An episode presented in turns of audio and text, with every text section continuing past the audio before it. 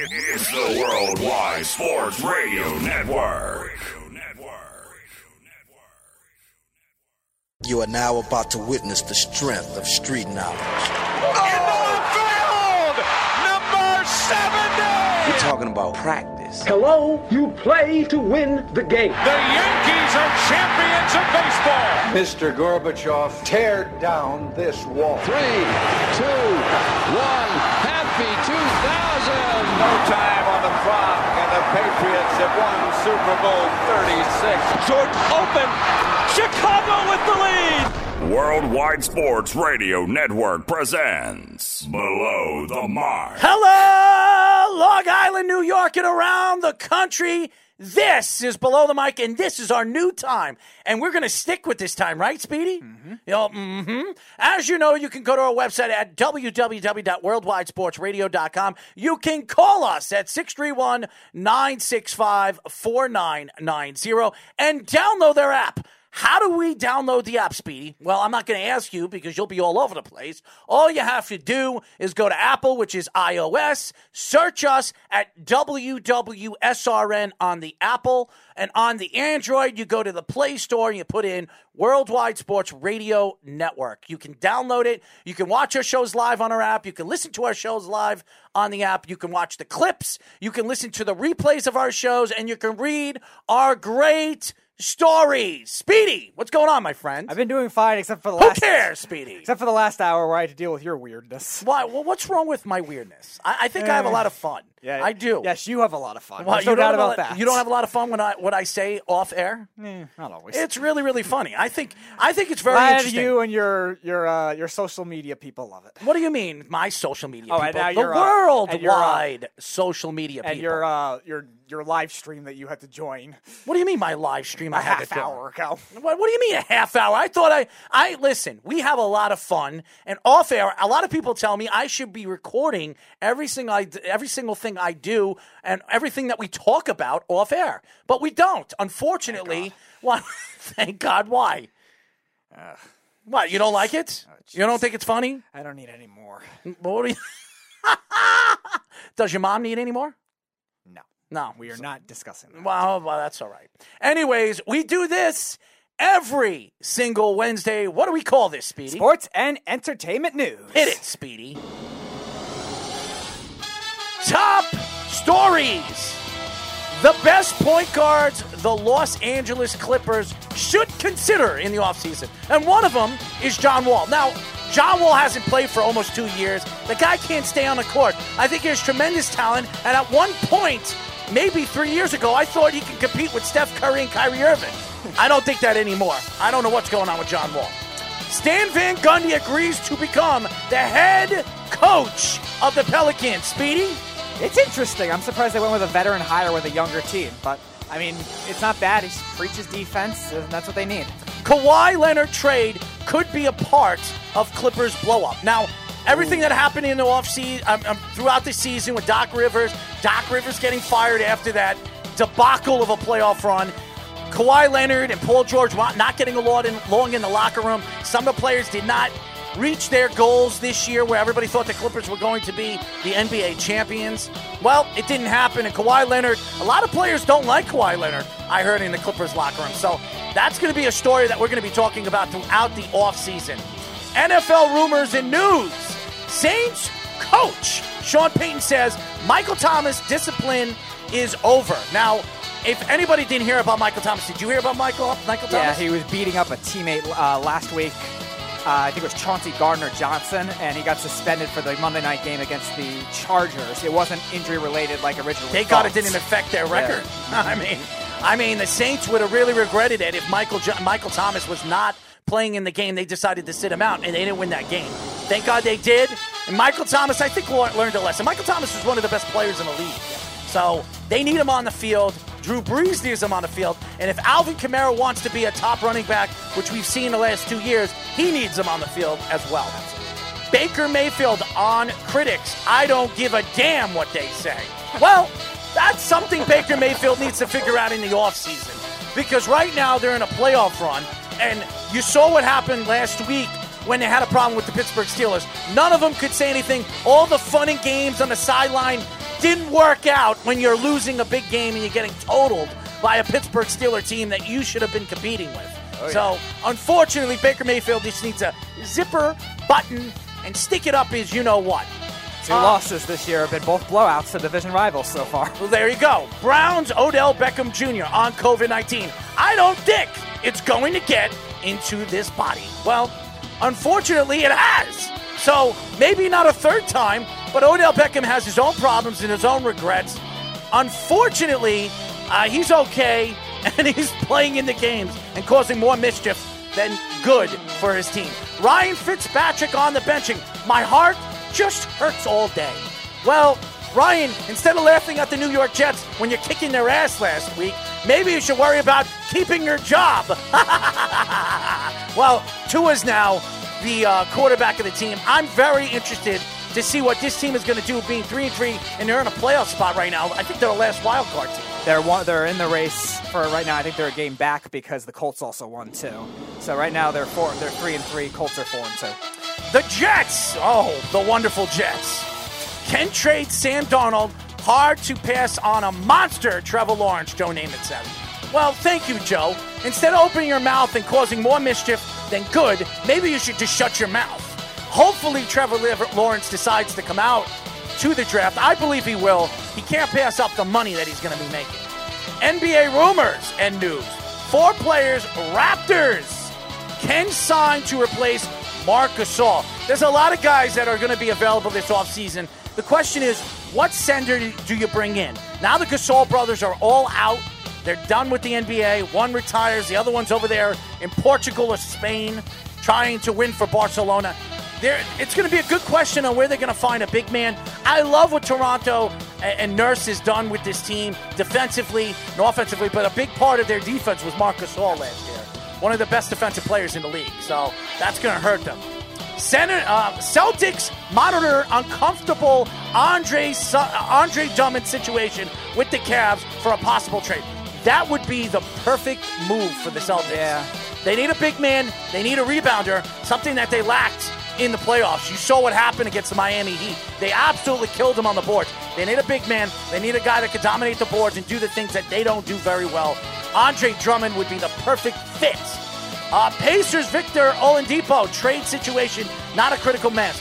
Oladipo is an unrestricted free agent. He can go wherever he wants.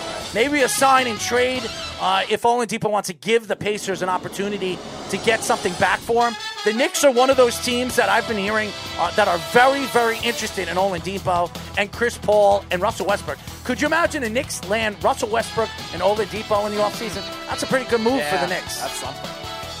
How the Los Angeles Lakers can land Zach LaVine and Derrick Rose this offseason. Derrick Rose had a sensational season. And if you look at Derrick Rose's numbers, which I did, I watched. If you guys didn't check out his uh, his documentary, it is on YouTube. It's called Pooh, the Derrick Rose documentary. Uh, they used to call him Pooh Bear. Um, definitely check it out. It's a great documentary about him. Uh, it's a sensational story. Derrick Rose had a sensational year last year, 18 points. He was one of the best point guards in the league last year. Uh, this guy could be a Hall of Famer. If you compare his numbers to Chris Paul's numbers, they're very alike. Chris Paul's a Hall of Famer. So Yeah, if he can get some level of longevity to make up the years he lost, he definitely can be. MLB rumors and news. Mets Marcus Stroman takes a shot at the Yankees. Why am I not surprised after they decide not to make a move from? While also saying he pitched for them. Well, well, well. I have no idea why Marcus Stroman is taking shots at a team that he wants to play for. What an idiot. Jackass. Braves GM team hopes to re-sign Marcell Ozuna. That's not going to happen. He's going to want a lot of money. I don't think the Braves are going to open up their pocket. They got a lot of good players in their farm system. I think they're going to pass on uh, Marcell Ozuna. Yeah, Ray, so- go ahead. I was going to say, especially since Cristian Pache made the postseason roster, who was their top outfield prospect, I think they're going to go forward with him for a full season. NHL rumors and news. Kris Russell, Edmonton Oilers working on extension. Speedy, you like that? Ah, It's not bad. I mean, Kris Russell's always been a streaky defenseman year to year, but they need some level of depth, and he's provided good leadership for them. Definitely a spark for them, so I like him. How will Joe Thornton fit on the 2020-21 Toronto Maple Leafs? Speedy, The same as everyone else. They're going to be great on offense. and old then- and terrible. right. That's it. And final news of the day. Yes, it's final. and it's a very good story. Uh, and I, I know a lot of people don't like this guy, but I love this guy. Carmelo Anthony will only return to the Blazers in a certain situation. What do you like about that, Speedy? I, I like it because again, the Blazers definitely could use that other offensive piece. We saw in the playoffs in the past where Lillard, if Lillard and McCollum, one of them was taken out, then they didn't have the other guy, and they didn't really have the depth. And Melo provides that other depth for them. I mean, he didn't play to the same level, but That's what I think. uh, no, I think I think it could work with the Blazers. I really do. Well, all the Knicks fans that think that he would come back to New York and, and try to win with the Knicks this coming year, Nah. uh, that's not happening. That's not- Carmelo Anthony is a goner. I don't know if the Pacers are going to bring it back. I could see them trading Damian Lillard or maybe CJ McCollum. They're not going to win with the team they have right now. As good as they are on paper with Nurkic and all the players that they have, I just don't think they're a match for some of those teams in the West, especially Golden State, that are going to be looking for Giannis. I mean, there's stories coming out. They're the only team that can make a significant trade to get Giannis Right. uh, to come with the second pick in the draft and maybe some other players. Maybe trading. I've been hearing some other rumors of uh, Andrew Wiggins or somebody of that magnitude going with that trade. I, I think they're going to have to give up a significant amount to get Giannis over there. So I don't know if the Greek Freak is going there, staying in Milwaukee, or stay, maybe going to New York. I or- still think he'll stay in Milwaukee. I think they'll find a way. I think there's a better chance of him going to the Heat. yeah, you said that. if you can't beat him, join him. Part two. There you go. and that, ladies and gentlemen, is today and the week in sports and entertainment. And yes, Speedy actually did it right today. He, he did it right today. I didn't have to hit him on the backside of the head. So none of you had the opportunity to see me smack him around. But if you do want to see that, you just have to stay tuned on Snapchat after the show because I like to have a little fun with Speedy uh, off air. A lot of uh, may uh, parental discretion is advised when you watch those Snapchats. That's for sure. There is somebody on the phone though that probably would want to see it. All right, who do we have on the phone? Welcome to Below the Mic. Hi, Errol. I'm really, uh, really sad today. Why? Why is that? You, you know, it's just been, it's just been a tough week. You know, I, um, you know, I was led to believe Oh, it's the that Ezekiel Elliott was better than Darius, I was waiting for that. I was waiting for that. and I'm, and and I'm really broken up with, with the fumble problems, and it's, it, it hurts my heart. Yeah, he cost the Cowboys a win. He definitely did. Uh, and I, I, you wouldn't expect that from Ezekiel Elliott. I, I, I like Ezekiel Elliott. I, I still. What do you mean you wouldn't expect it from him? He has, he's leading the league in fumbles this year. Well, this year, this year, but usually Ezekiel Elliott's pretty good with controlling the ball. Uh, I, I don't think he's anywhere close to Barry Sanders. By the way, I've said that over and over again. But Ezekiel Elliott's still one of the best That's running backs. what in the I've been told. Well, uh, the Beeve likes to tell everybody um, stupid things. Uh, that's why the Beeve is out there sometimes with his Cowboys. I'm, I got to get the Beeve and you on the show at the same time. That would be so funny. We got to do that, like pound for We've pound. uh, we've already made him cry once. We don't want to do that again. I That- think that- it would be a great pound for pound argument, and we could just be the referees of back and forth banter. Maybe we'll ask you both questions and see who would win when it comes to sports uh, trivia. I, I well, I mean, I would, I would love to do that, but from what I understand, he's given up sports. What, what what do you think about your Patriots? I mean, losing a they had a big loss on Sunday. What did you think about that? I mean, Cam Newton isn't 100 percent healthy. We know that. well, you know, I mean, there's, you know, listen, a loss is a loss, and you know they've been so good for so long that, like, you know, you're used to seeing them winning, and to lose a game like that to Denver, you know, really stinks. It's really, really bad. But when you look at it kind of in totality, you could kind of see it coming. They they hadn't practiced in three weeks. Mhm. their facility had been shut down because they were, you know, leading the league in COVID cases at the time, and that's why their game had gotten pushed back, and they really hadn't been practicing. So, you know, as as surprising as it is, you know, a lot of people could have predicted it as well. Right. You know, I mean, I mean, you know, uh, getting a win in the NFL is hard any week, no matter who you're playing, even if it's the Dallas Cowboys or the? Jets, or the Jets, who are terrible, And- absolutely well, the- right. Well, listen, you know th- that game. Okay, the Jets didn't look good, but that game, you know, was still only twenty-one to nothing at the end of the day, or whatever it was. 24 right? to nothing. It was terrible, man. Listen, even against the worst NFL teams, games are still competitive. Well, what did you Right. what what did you think about the Ryan Fitzpatrick story that came out? They decided to go with Tua. I'm very surprised. I and I like Brian Flores. I think he's he's a great great coach, and he's one of those coaches that really stand out from the Bill Belichick tree. I think he's going to be a fantastic coach in the NFL. A lot of these players are following him uh, and following his lead. But this is a bad move, a really bad move. When you have Ryan Fitzpatrick right now, three and three, you're in a playoff spot. He's the veteran. Uh, I think Tua needs a little bit more time. I don't know if his hip is 100% healthy. And then you decide in, in, the seventh game of the season, being that you're three and three, and you just beat the Jets to put Tua in. Does that make any sense to you? Um, it makes a little bit of sense for me when you look at you, you, you know it's it's a pressure thing, right? You don't need to look at the Fitzpatrick versus Tua thing when you can look at the other people from that draft. Joe Burrow's playing pretty well in Cincinnati, even though they're not very good, and Justin Herbert quietly is playing really well for for the Chargers out in LA. Like he almost, you know, in his first game almost beat, you know, the Chiefs. Mm-hmm. So I think the Dolphins really want to find out if, you know, their offense would have a whole nother dimension to it with Tua. So, you know, listen, they can always go back to Fitzpatrick and he could steady the ship. He's got that. You know presence. they're not going to do that. They will not pull in a rookie quarterback. Well, listen, if Tua is really bad, they yeah. would do that.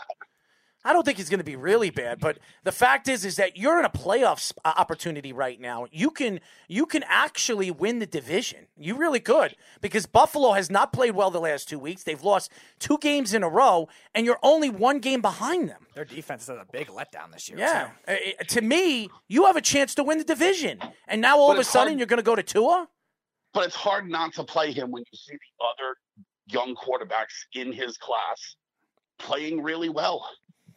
Yeah, but Tua's coming back. He's coming back from a hip injury. Uh, being that he's a young kid and having a hip injury of that magnitude, I would absolutely sit him out for most of this season. I would not put him in harm's way, especially when he's your franchise. Yes, he has the number one home and away jersey. Me and Speedy were looking that up before the show. He has the number one jersey in professional football. Uh, it's selling jerseys, so he's a popular player, and I know the owner loves the fact that he he loves superstars. He loves superstar coaches, I mean, and he loves I mean, superstar players. The- of all the of all the starting versus backup players in the in the league of any team, I don't think that that move would have been number one for me on my radar for uh, you know someone who's backing up a starter to, to replace him. Mm-hmm. For me, it would be Tony Pollard.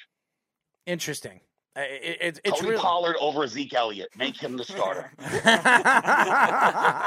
I mean, there's stories coming out. Uh, the Jets are trying to have a wholesale uh, you saw what he did. They did after the game. Now all of a sudden, you're hearing Jamison Crowder's name get brought into conversation. Quinnen Williams name getting brought. I do, I, I do not believe the Jets are trading Quinn Williams unless they're going to get an outlandish offer by from some team. I, I can't see the Jets giving up arguably uh, on st- statistics show you that he's one of the best defensive linemen uh, this year as far as stats are sh- concerned. Not sacks, but everything else. Uh, sa- you know, tackles, uh, stopping the run. He's one of the best defensive linemen in yeah, the league. like pressure rate as well, like yes. percentage wise. I mean, you well, can't you're, trade you're away the... one of your best young talented players on your team.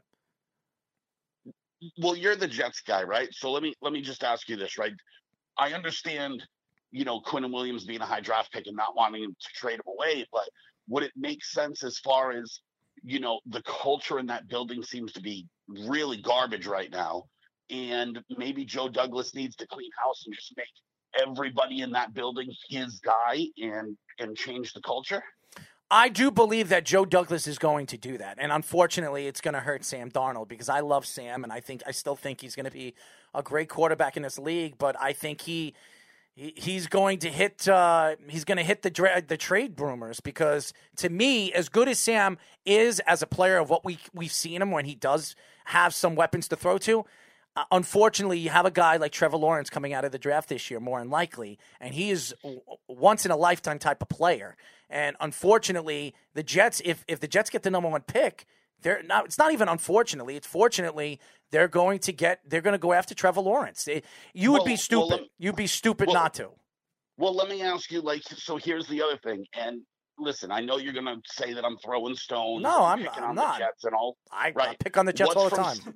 and I'm a Jet from fan. stopping Trevor Lawrence from pulling the John Elway, Eli Manning path and saying, I'm not playing for them. I don't think he's going to do that. One reason why is John Elway with the coach and, and, and everything. And, and, and Dabo Swinney, uh, you know who he is. Dabo is a very well respectable uh, uh, head coach in college football, and he doesn't believe in walking away. It just, just like he said about Deshaun Watson. Everybody, he said that er, whoever passes up on Deshaun Watson is going to regret it. I can't see a guy like Trevor Lawrence to just say, you know what, I don't want to play for the Jets. If if he wants to prove himself as a winner, he wants to prove himself uh, as a player and a superstar in the NFL. Why not go to a team that hasn't won in 50 years and help them win a championship? That'll put him right on the map as one of the best quarterbacks Because in the you NFL. can destroy a career like that. Well, I don't think it's gonna. It, it depends on the coach that they bring in. I like what Joe Douglas has done. He got rid of cancers like Le'Veon Bell and Jamal Adams, and I think he's going to start moving other pieces. I, I can see it. You're going to use those as your two examples? No, no, there's no work out? examples. I just think that they're going to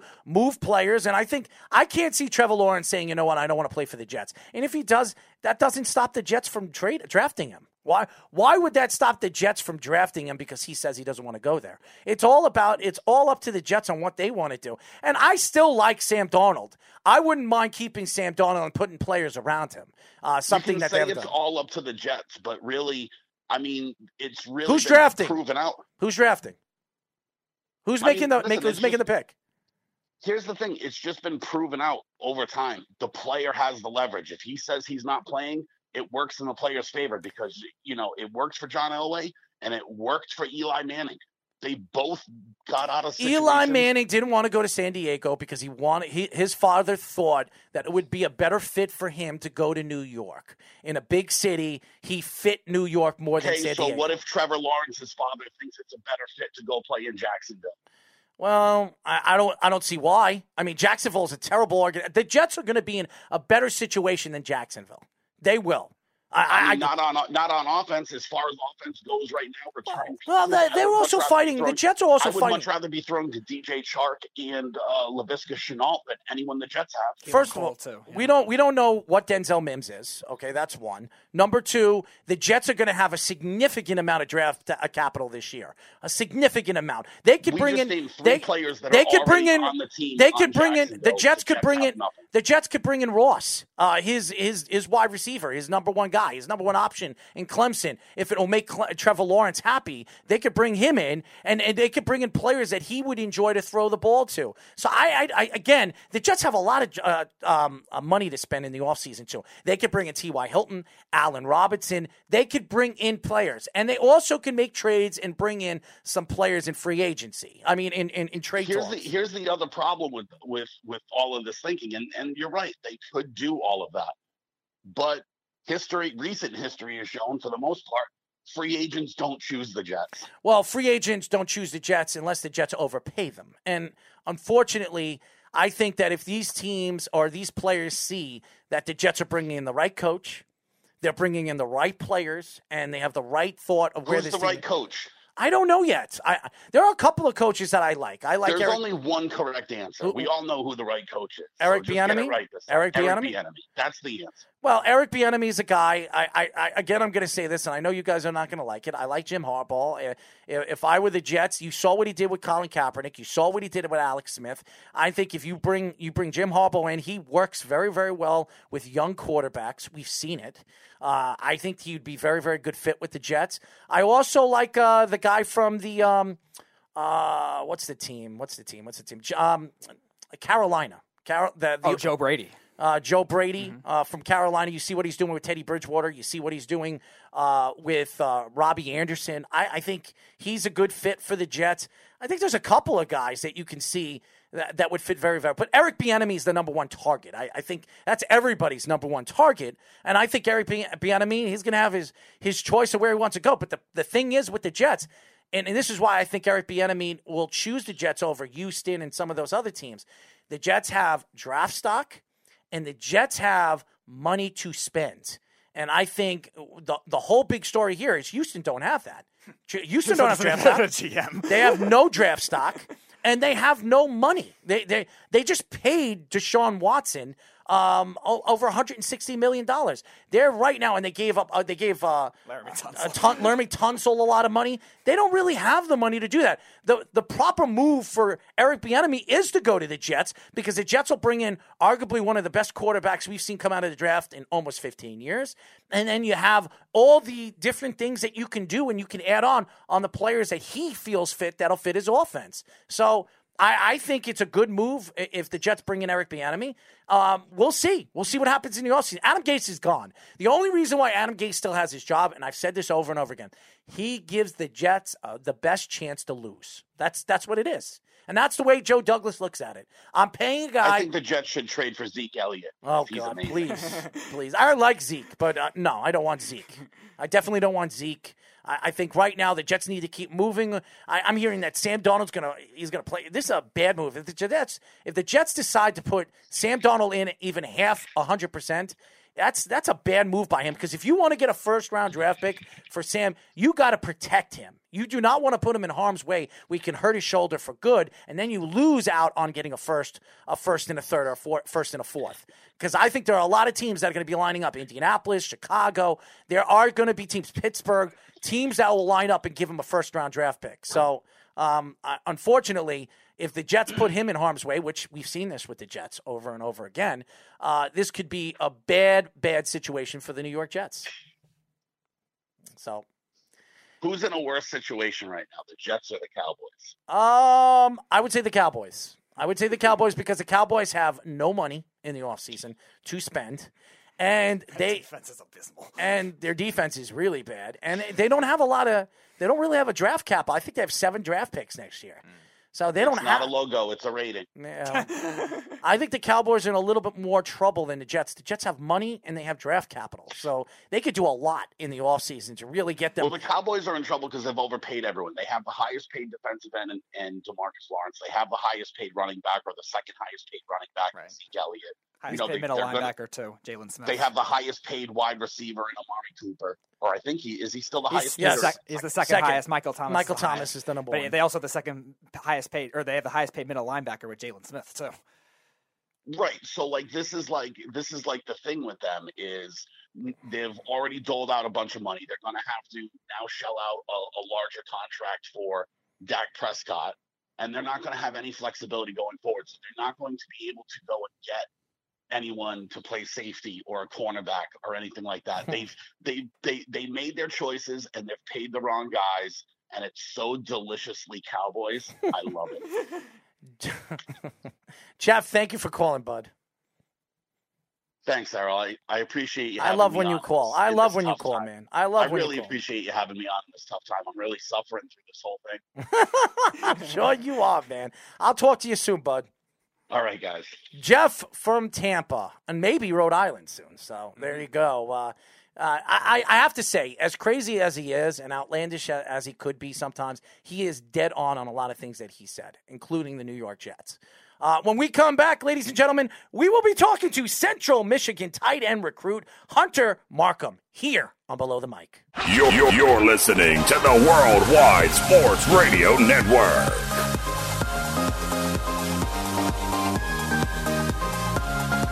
As you guys know, this is Below the Mic. We are live every single Wednesday from 6 p.m. to 8 p.m. New York Eastern Time. Yes, we're back at the normal time, so you'll love it or you'll hate it if you're coming from the West Coast, but it'll be early for you if you're at school or whatever the heck you're doing.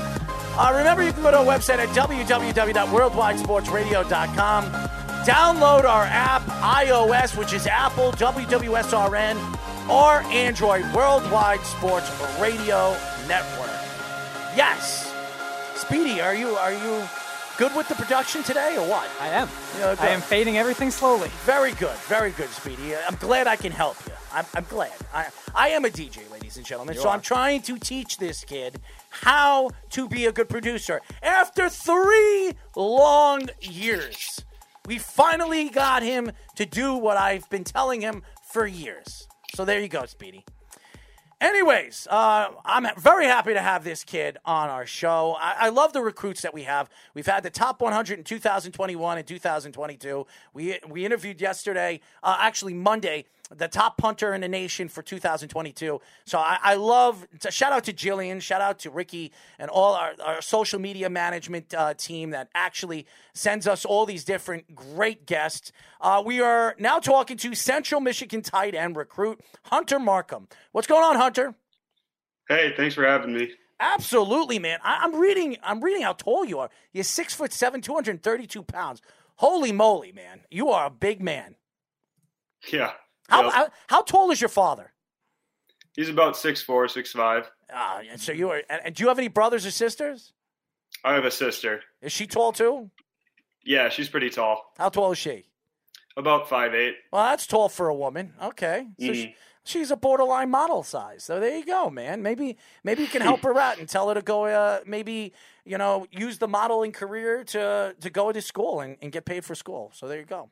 Anyways, uh, we are talking to Central Michigan tight end recruit Hunter Markham. Now, Hunter, what is it like? uh, being recruited. I, I, see you were recruited by two schools, Central Michigan and Valpar. What was Valparaiso. That? Valparaiso. I'm sorry. Uh, I'm not very good at That's pronouncing. A tricky name. It is a tricky. That's a tricky. I, am not very good with names too, by the way. So uh, bear with me here. Um, what is it like being recruited by different teams? And and I know because of COVID nineteen, uh, you really can't go to the schools. You really uh, you have to do these Zoom calls. You meet the coaches. You meet all the different representatives and uh, the dean of admissions, whatever, whatever you guys do. What is it like doing and, and being recruited on a computer than going to the school and visiting the school? What is it like? Well, it's a lot different than I ever expected it would be. I always imagined going to different campuses and meeting the coaches in person and touring the facilities. Um, but that's all happened uh, over Zoom and over like videos and phone calls, and um, it's gone pretty well, uh, better than I could have expected if a year ago somebody told me I would uh, be choosing my college over a couple videos and a Zoom call. So Central Michigan is actually interesting because it's one of the smaller schools that actually has had some good recent NFL talent. Three guys that probably could be Hall of Famers. J.J. Watt was there before he transferred to Wisconsin. Antonio Brown, Joe Staley have been those three names. Did that really sway in your decision with the preparation that you see these guys have, uh, these co- this coaching staff and this program have for the NFL? Um, it's definitely really cool to see. Uh, I saw that they sent a tight end to the Vikings recently, and then they had a tight end transfer to to uh, Virginia. So it's really great to see those guys having some success after playing there. We are talking to Central Michigan tight end recruit Hunter Markham. Now, Hunter, tight the tight end position has become a, a, very important position not only in professional football but college football. Some of these tight ends can run a 4-7 4-6 they're big they're strong uh, they can jump they can play they play basketball. Uh, we've seen linemen offensive linemen uh, they, they play travel basketball they play high school basketball when when you look at the game and how it's transitioned, and you know from the the prima donna wide receivers to the tight end now uh, in the NFL, do you see the the tight end really taking over uh, when it comes to college football and the NFL moving forward? When when you see some of the talent they, that we've seen come out, guys like uh, the Kittles of the world, and over the years, all the different tight ends that we've seen. Yeah, because not only they have to be great blockers as they've been in the past, but now like Kittle and um, Kelce. Uh, yeah, the guy in the Chiefs.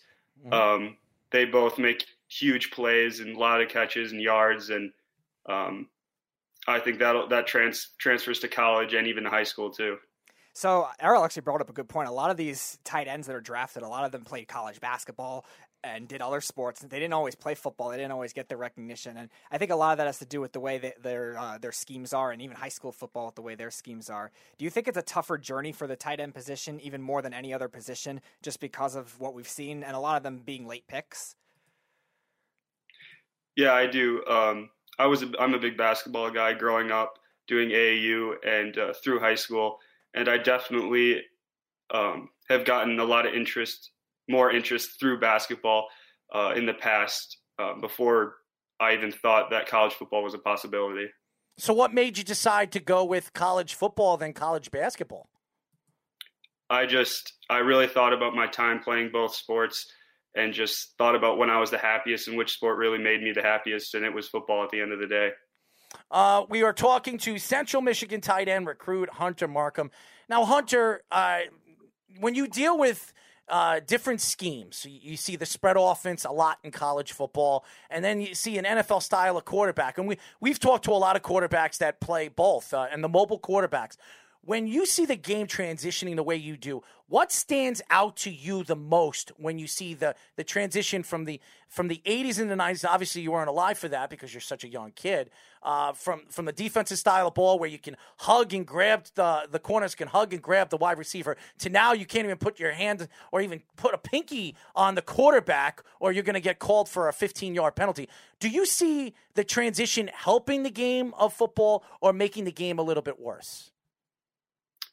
Um, I definitely think it's gotten a little ticky tacky recently with uh, not being able to hit the quarterback or just a lot of stuff like that to protect the players. But um, I think I think it's going in, a, in the right direction. I think that could change too.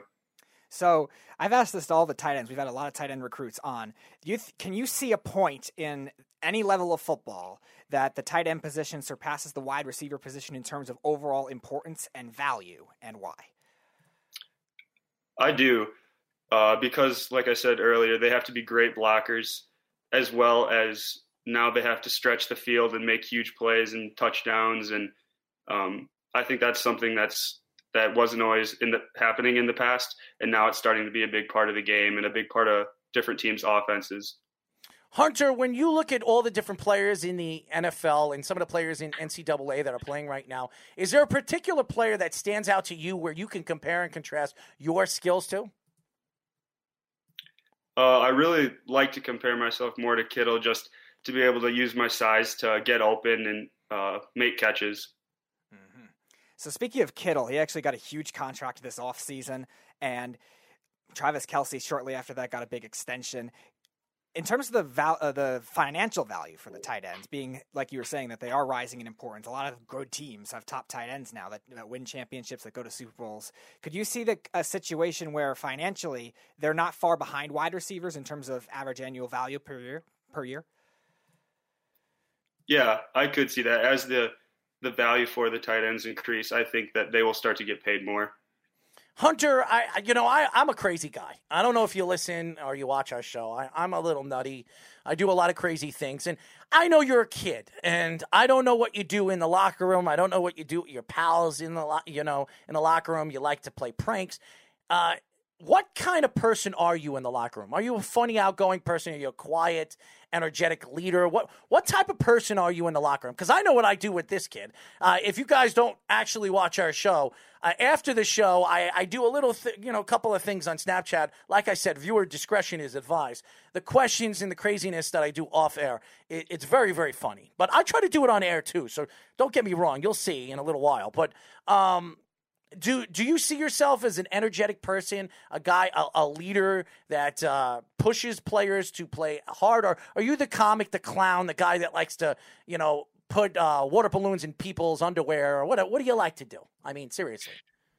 I'm definitely pretty energetic and outgoing with my teammates. Uh, I like to like lead by example uh, when we're practicing and during games, but I don't pull too many pranks. But I'm always having fun and joking around with the guys. I could teach you. If, if you want to learn how to prank somebody, I am the king at pranking because I also was a very good athlete and I was the, the prankster. Whenever we went and we played uh, travel hockey or, or I played travel basketball, I was the type of guy that was the person, you know, the coach made me sleep in the same room as him because he knew that I was going to cause trouble. So, and I was the leader. So just think about that. A person that's a leader who's a troublemaker. So it's it's the best of both worlds. So I, have got that power, right, Speedy? Yes, you do.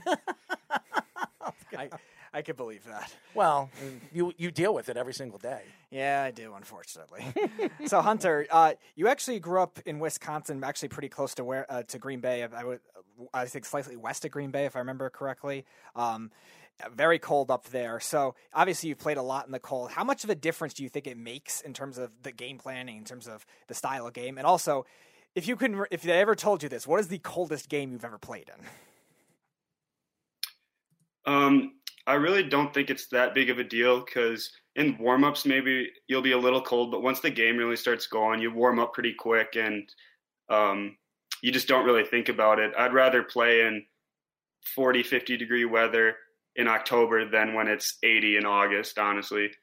And um, I think we've had a couple late games that have been in the 40s, which is pretty chilly. I love it. I love the cold, man. I will go out in my boxer briefs and I'll go out my t-shirt when it's snowing and I'll walk and get the mail. I'll walk in flip-flops. You got to see me, man. I, I, love it. I love the cold. I hate the summer.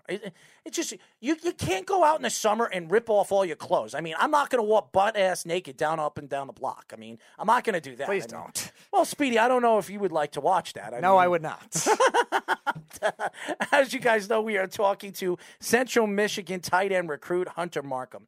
Now, Hunter, I, I again, I, I like I like speaking about different you know different uh, positions in football, and a lot of people look at the offensive line, the offensive tackle, the quarterback, and a cornerback. But I think a lot of people don't realize how important the tight end is because he blocks. He's a big guy. He's the blanket for the quarterback. What what is the strength of your skills? What what do you say? You know, what is your strength? Are you a, a great offensive player? Are you a good blocker? What stands out in your game from all the other tight ends? I think I do a really good uh, really good job using my size um, and my weight just to get open, and I can if there's like a underthrown ball or a jump ball, I can really just box somebody out and uh, go up and make the play. All right. If there was any NFL coach, past or present, me, that, you're not an NFL coach. I am. Now I am. Oh, you are. I was just hired by the New York Jets. Just so oh, congratulations. Know. Adam Gase was just fired. I was just hired. All right. So. Well, I guess they're going to win games now. well, they probably will. I mean, I know a little bit more about uh, coaching football than that guy does. That's for sure. That's not saying much. But going back to the question, if there was one coach that you would want to play for, who would it be and why? Um, I might get criticized for this one, but uh, growing up a Packer fan, I always dreamed about playing for uh, Mike McCarthy. Well, don't tell that to Zeke. That's for sure. he's Yeah. having he's having a worst season of his career. We were just talking about him. Oh my God! I mean, uh, that guy needs to hold on to a ball. But I like Mike McCarthy. I just I don't think the first of all tight ends don't fit his offense. They never do. And running backs don't fit his offense either. I mean, the last good tight end that came out from his offense was uh, Jermichael. So Jermichael Finley. He was the last good tight end. He had one good season. Right. So uh, no tight ends. Good. They had Jimmy Graham. He didn't. He didn't really last very long over there. Maybe it's because of Aaron Rodgers, not because of Mike McCarthy. But even That's now, both, though. even even if you look at the Cowboys right now, the tight ends that they have, have you how many how many times do you see a tight end catch the ball in a game? I mean, you see very few. So it's more wide receivers. It's it, and I'm surprised that Ezekiel Elliott actually. Well, he doesn't fit his offense. So there you go. Um, before we get into the crazy conversations, your favorite game you played, or the, the biggest and most remembrance game you could remember, and why was it the most remembrance game of your career? Uh, my sophomore year, uh, it was my first year starting on varsity, and um, we were playing just a neighboring town, Shawano, and we won on the last drive of the game uh, in the fourth quarter, and uh, that was just a big game for me because that was my first like uh, varsity football game where I was really. Uh, it was a close game the whole time. I was really into it, and then to come away with a win, um, it was just like something I'll never forget. All right. Favorite favorite Packer that you of you growing up that is well known, your favorite Packer overall, and maybe a lesser known Packer. Come on, that, man. You know the answer. that Aaron you like- Rodgers. that you like. Aaron Rodgers. We know. I said a lesser known one too.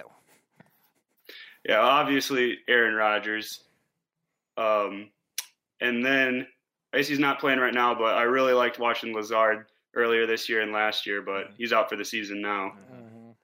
I, I always liked him. He I'm surprised he fell to the seventh round in that draft. I thought he had a second or third round grade. I, I, I love Aaron. I, I, everybody knows what I think about Aaron. When healthy, I think he's the best quarterback in the NFL, and uh, he's having a sensational year. Except uh, last week against Tampa, he didn't look very good. So uh, Yeah. yeah, you know, sometimes you hit a wall, and Aaron Aaron's one of those guys that he'll hit it bad, and then all of a sudden he'll throw five touchdowns next week, and he'll be out of the hole. So unfortunately, the way Russell Wilson is playing and they're they're fighting back and forth, having a game like that could have cost him the MVP. So that's the only problem with that. But uh, winning a championship, I think, is more important than winning an MVP to Aaron Rodgers. So I think that's the most important thing, and he needs his second. I'd love to see Aaron Rodgers win two or three. We usually see Russell Wilson have like two dud games a year, though. So, so No, I don't think you're going to do it this year. Not, not with the beast and the weapons he has. DK Metcalf is he's turning into a superstar. Even though he tries to compare him to Oh, Jerry Rice. what the hell is he talking about? Russell, I listened to his show. Do you, have you ever watched Russell Wilson's show? He has a, a podcast. He, he pops it on Periscope. If you guys don't never check it out, I think, it's called Danger Zone, if I'm not mistaken. Mm-hmm. It's called the Danger Zone, and he interviews all the different players. Uh, you know, uh, past and present. And I love I love his his thoughts and conversation with some of the old players. I don't really like his co-host. I, I really don't like him, but uh, I like Russell Wilson. I, I think he's he- to me he's one of the most underrated players in the league. He's finally ta- getting the credit that he deserves. Um, but uh, I, I think that it, it's really crazy on, on some of the things that you know some of the players that he tries to compare to each other in his uh, his podcast, which I disagree in some of the outlandish things he tries to compare and contrast to. So uh, definitely, if, if you guys haven't checked out his show, it, it's actually a funny show. He's funny, um, and I, I think uh, some of the guys that he has on his show is really really cool. So, um, all right, are you ready, my friend? Are you ready for the crazy questions? Yep. All right, so this is what we're going to do. We've been doing this uh, for the last past week and a half. I'm going to ask you three questions, and then I'm going to let you ask any of us or all of us three questions. Any question you want, crazy, weird. I will answer whatever you want, my friend. It doesn't matter. So think about it while I ask you the question and make sure that it's unique because uniqueness is what makes who you are as a personality. Are you ready? Yep. All right, so I'm sure you heard this question, and every single recruit has answered this: boxers or briefs, and why? Definitely briefs. Um, I just think boxers can get a little bit too loose. I like this guy. I, I like this guy already because he's starting to open up. Yes, I think it's too loose. It hangs to the ground. I, you know, y- y- your dingleberries need to find a way and need, need a holster. You know, Speedy on the other hand uses No, tidy no, whities. no. He uses tidy whities. He, Don't listen to him. dude. He's wearing SpongeBob tidy whities am right now not. as we speak. I am not. Prove it. Prove it. I will not. I'm not taking my pants off on air. Why? I mean, we're men. I mean, I'm not telling you to pull I it all don't the way down. care. I mean, I think you need to prove everybody I don't wrong. need. I don't need 400, 500 people, however, how many are watching this interview. Thousands. Yeah, I don't need that many people seeing me without my pants on. Well, I, I didn't say take it all off. I don't want to see you naked, my friend. Uh, especially what you've been telling me. Okay, I, I think that there needs some kind of uh, authority here, and I think you need to prove everybody that you wear you don't wear tidy. I think you wear tidy whities. I've heard. See, Hunter, this, grapevine. this is this is what he was talking about, where he likes to annoy me off air with stuff. this is this is part of it. All right, Hunter. Uh, second question: favorite snack to eat before a game and why? Um, the Sunbelt granola bars. Hmm. Okay. Um, we always get our coach always passes them out before games, and I don't know why, but they just taste so much better when you're sitting on the bus Hmm. uh, heading to a game. Well, you know, thank God it's not wings because yesterday Riley told us uh, he likes to eat wings before a game. This is a quarterback. He says he finally he he likes to eat wings. He likes barbecue, honey barbecue. What's the other one? Teriyaki. and teriyaki. Mm-hmm. He eats them before games. Could you imagine how many times you're going to fart in a game? Actually, it would probably be better for an offensive lineman or a defensive lineman. I mean, you just smell up the field. I mean, it'll be easy for you to break through. So I, I, I think that would be better for an offense or a defensive lineman. Tight for a quarterback, for a running back, could you imagine a, a running back behind him? I mean, seriously, smelling out that that teriyaki smell. I Does, mean, does that count towards missed tackle or uh, broken tackle statistics? Oh, it might be more broken than you think, my friend. I mean, I know when I eat, uh, you know, wings, especially certain wings, I, I'm I'm on the ball as quick as uh, you know, you can blink of an eye. So there you go, Speedy. You know all about that, right, Speedy? Mm-hmm. Especially with your tidy whities. no, Uh, no, no. All right, uh, all right, Hunter. One more question: uh, blondes or brunettes, and why? Uh, I have to go with blondes. My girlfriend's a blonde, so Mm. um, How long you been dating your girlfriend? about three months. Three months. Wow, that's a long time. uh, um, uh, what's her name? Carissa. Carissa. Okay. Have you guys known each other for a long time? We've known each other for about a year. Okay. Okay. You guys go to the same school? Nope. Really? Oh, Yeah. that's actually pretty unique. So that's cool. I'll, I'll say hello to Carissa. So I, I'm sure she's watching this. Hello, Carissa. I am Errol. This is Tidy Whitey Man. No, So no, This no. is Tidy Whitey Man. You can call him Speedy. We call him Speedy because he talks too much and he's too fast at speaking. Yes, So but I do not wear tidy whities. Yes, he does. He No, wears uh, no, SpongeBob no, no. square pants, tidy whities. Buy him in stores near you. I mean, he'll sign it if you want. You want his autograph. I don't know who wants his autographs on your underwear. My pants are not square, and I do not wear tidy whities. Yes, he does. Anyways, uh, Hunter, are you ready to ask us questions? Yeah. Hit it, my friend. Hit it. All right, I'll start with a boring one to start. Um, do you guys think that uh, college football will be back to somewhat normal by next season? Speedy. Yeah, I do. I think it's a, it was a little harder for them to come back in comparison to pro sports, but I think to some facet it'll be a little easier just because there's different governing bodies with each conferences. The FCS has their own ways. Obviously, the FBS has their own ways. It's a little different with basketball and some of the other sports that they're all together. They're- so I think football. I think it's gradually shown progression with all these conferences coming back now. I think they'll probably still stick to some of the geographic restrictions at least for this year, and they'll shift all the Mhm. scheduling stuff with the other big games because the college seasons are planned uh, five years in advance a lot of the time with some of these big matchups. But I think they'll still be able to operate with a full season. See what I mean by speedy? He'll he'll get like a, a thousand different sentences in a question. well, I would say no. Uh, I- I don't know what's going on with COVID nineteen. I don't know when the vaccine's coming out. I mean, you hear it from Donald Trump that they have a vaccine. You- it's coming out in December. It's coming out in February. It's coming out in January.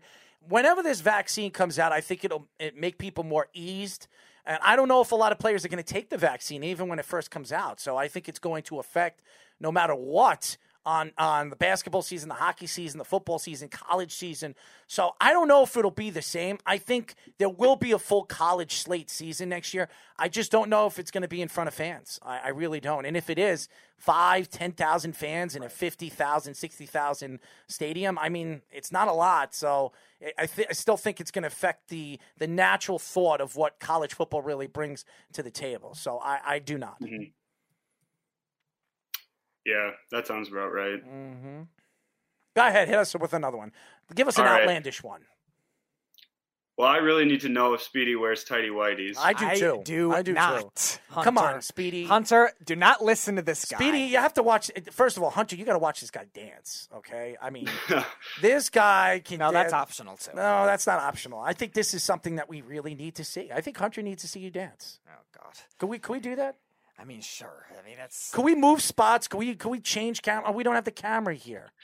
We don't have the camera. I, I, unfortunately, Hunter, we can't do it. You're gonna have to watch one of the shows after this because we got to set up a camera. But if we actually had a camera, you could actually watch this kid dance. If if you ever, I don't know if you've never been to New York, right? I have. Oh, you have. So, have you ever Mhm. been here at Christmas time? Have you gone? Have you ever gone to Broadway? Yeah, I've been to Broadway. Not during Christmas time, but around November. Have you ever heard of the Rockettes? Yeah. Yeah. Well, um, if you ever want to watch a guy uh, completely not dance to the beat and practically do these weird straight kicks, uh, you would think that he was a martial artist, but he's not. Uh, unfortunately, I was as a kid, but not anymore. Really? What what kind of martial arts did you do? Kempo. Kempo. What what kind of belt were you? I got all the way to I think the ju- it was a junior black second. I think it was. You're a black belt. I, I was. Get out of here! You're not a black belt. So was my brother. Yep. Really? Mhm. Uh, so do you, do you- did they give you those black uh, black belt tidy whities? Oh my god. I, I I'm just asking. Oh my god. I don't wear tidy whities, my friend. I wear boxer briefs, and if you really want to see them, I can show them. But you know, No, no, no. Hunter, just take my word for it. I haven't owned a pair of tidy whities since I was ten. he's a liar. He's a liar, Hunter. I'm telling you, he's a liar. Just letting you know. I'm just letting you know. Go ahead, Hunter. Ask us another one. All right. What's what was your uh, best prank that you pulled like back when you were playing sports? Speedy. You said you're such a prankster. I am a very big prankster. Go ahead, Speedy. You could go first. I, I didn't have as many for uh for, for that means. the biggest prank you ever did. All right. Well, I was I only played two sports. I wasn't as great athlete like you guys are. Um, we we did have one though on my uh, I think it was my junior year with uh, with my volleyball with my volleyball team. We did have one where we we hid one of the one of the captains of the team. We hid one of his jerseys for a while, and he couldn't find it. I think until like 20 minutes before the game or something like that. and we we hid it in one of the deepest parts of the locker room, and he couldn't find it for a while, and he was just all getting crazy. Mm, well, I, I did a lot of crazy things. I think the funniest thing I've ever done was my to my coach. Uh, we were on we were on a trip. We were we went to Canada, and I think we were in Toronto, and we stayed at this inn. Our bus got stuck. Okay, so we actually had to walk a mile and a half to our our inn that we were staying at. It was right off of. I, it, I, f- I forget where it was, what street it was off of, but uh, it was. So the funny story is, is that they didn't have uh, they didn't have enough rooms, so I had to stay with my coach. So um, what I did is I waited until he slept, and and some of the guys brought in some, you know, you know, condoms. And what what I did was I wanted to. I really wanted to get him, and I, you know, I wanted to play practical jokes. So I filled the condoms up with water. Okay, and what I did was we, I think it was like eight or nine of them, and I, I stuck them in all different places. I stuck it in his bag. I stuck it all over the place. I hit in the bathroom. I tied him to the mirrors. I, I tied him. And when he woke up the next day, when he woke up the next day, there were condoms all over. It wasn't just me. It was everybody. It was everybody on the team. They all we. I don't know where everybody got. I don't know where these guys got condoms or something like that. But we we we there was like they were all over. I I had eight of them. They had a bunch of them. We what we filled them with water. We tied it all over his mirror. You know the mirror in the room on the vanity. We tied it inside the bathroom. In the uh, we put it in the toilet bowl. Hanged it inside the toilet bowl. He was he was outraged. He had us doing wind sprints uh, before the game. I, I think we did like fifty wind sprints before the game. We did win that game by the way, eight nothing. So. There you go. Uh, a- prank. that, that- I did other things. I No, I mean, know, I'm just saying. I've done a lot of bad things. That was just something outlandish, and my coach really, and he knew who did it. He knew who planned it, and and, and now that's the problem. If you're gonna put me in your room, you know I'm the crazy one. Don't put me in your room, okay? Because I I've shaved people's heads. I've I've tweezed people's nose hairs out of their uh, their nose while they were sleeping. Um, I've done so many different things. I taped uh, I taped somebody's legs together and taped their arms behind their back and taped their mouths together. Uh, I taped their mouth and, and left them in their bed by for like an hour while we went down for lunch or d- dinner, or whatever the hell we did. So I've done a lot of crazy things. And I was a really I was a bad seed, but in the long run, when it came to the game, when it came to leadership, as funny as I am, I took things seriously. I wanted to win. I was a winner and I I wasn't a sore loser, but I, I didn't like to lose. So, and everybody knew that if we're, we're losing in half or we were losing after the, the first period, I'm going in there as crazy as I am, and if we're winning, I'm dancing around naked or what the hell I do. So, I, I do a lot of crazy things. So there you go, Hunter. Tell the fans how they can find you on social media. Uh, my Instagram is just Hunter Markham, and then my Twitter is one Hunter Markham. Hunter, we'd love to get you on when the season starts next year. Uh, you're a senior, right? Yep. Uh, we would love to get you on. We want you to be a friend and a fan of the show. Do you have our app, my friend? I do not have the app. Well, are you following us on social media? Yeah. All right, so we're going to send you the app. I'll have Speedy over here send you the app. I want you to download it. Tell your friends. I want you to follow us. We're going to follow you. I want to. I, I want to get you back on when the season starts, uh, before the season next year, and when the season begins, because we like to see how you're doing in Central Michigan, how you're feeling over there, and where you see the team going in the future. So uh, we really appreciate you joining us. Thank you. Yeah, definitely. And uh, definitely take a look out. He's going to be cutting the clips out of this interview and the audio, so you could post it all over your social media and uh, tell your friends. Tell your friends. Say hello to your girlfriend, your parents. Uh, stay safe. Stay safe. And uh, remember, if you ever want signed Tidy Whitey, no, signed no, Tidy no, Whitey, no. SpongeBob, SpongeBob SquarePants underwear, I will have Speedy mail it to you. It, it, it's a great opportunity, and, and and and very very soon, this guy is a superstar. You can hang it. This was worn by the great Speedy Petey. And you can see it. Don't listen to him. I mean, look how skinny this guy is. He's like 150 pounds soaking wet. I mean, has no correlation with the underwear. Six foot seven, 235 pounds. This guy's about 100 pounds more than you, and he's 17 years old. He's eight years younger than you. Yes, I know. You're like uh, you're like uh, what we, Oscar. He's a Division One athlete. You're Oscar Mayer Wiener. That's what Okay, we'll call He's a. Division One athlete. okay, Why, and, why does? Why and you're a Division Eight athlete. okay? I'll admit that. I'm, I won't deny that for a second. Oh man, Hunter, uh, we'll definitely get you on again. Thank you for joining us. Awesome. Thank you. You're awesome. Hunter Markham, ladies and gentlemen, nice kid, really, really nice kid. Uh, he had some fun with us. Speedy definitely wears tidy whities. That is way. not true. is true, ladies and gentlemen. Beware of the great Speedy Petey. Um, as you know, uh, at 7:30 we'll be talking to Georgia Tech offensive tackle recruit Jakia Leftwich. Do I have it right? Jakaya. Jakaya Mm-hmm. Leftwich. But I, I, I love these kids. I, I- I really do. I love the tight ends that we've interviewed, uh, and they're all big and huge. Mm-hmm. 17 years old, six foot seven, 235 pounds, man. Mm-hmm. That's a big man. Could you imagine when he fills in how big he's going to be? Yeah, that's Could you? scary. It is scary, man. It's scary. He hasn't even he doesn't even know what lifting weights is yet until he goes to college, man. Mm-hmm. It's crazy. It's incredible. Uh, when we come back, ladies and gentlemen, we will get more into the MLB playoffs, and yes, we'll get into more in football here on Below the Mic. You're, you're, you're listening to the Worldwide Sports Radio Network.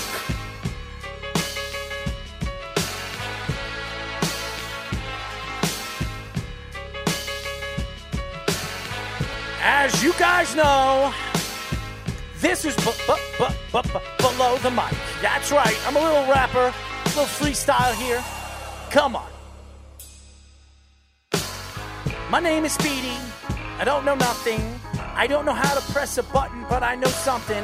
I wear tidy whities in my pants. SpongeBob SquarePants. Yes, I am. No, oh, wrong again. Yes, yes. My name is Speedy. Dance around with a little rocket. Don't dance. Don't dance. www.worldwidesportsradio.com. Yes, 631 965 4990. Download our app, ladies and gentlemen. iOS, Apple, WWSRN, and Android, Worldwide Sports Radio Network. You guys got to move and groove with the speedy, grotesque little boy. Uh, guys, you can call the show at 631 965 4990. I'm waiting for Josh to get on the phone because I got Uh, yeah, Josh called my phone by accident. Josh, call Errol's phone. Yes, I want Josh to call our phone and uh, call the phone. Uh, I want you to. He could. put- You could have put him on. Put him on your phone. What Oh, the hell? What the hell's wrong with you, Speedy? Uh, what what what outlandish crap do we have to deal with every single time day with this kid? All right, Josh, what's going on, my friend?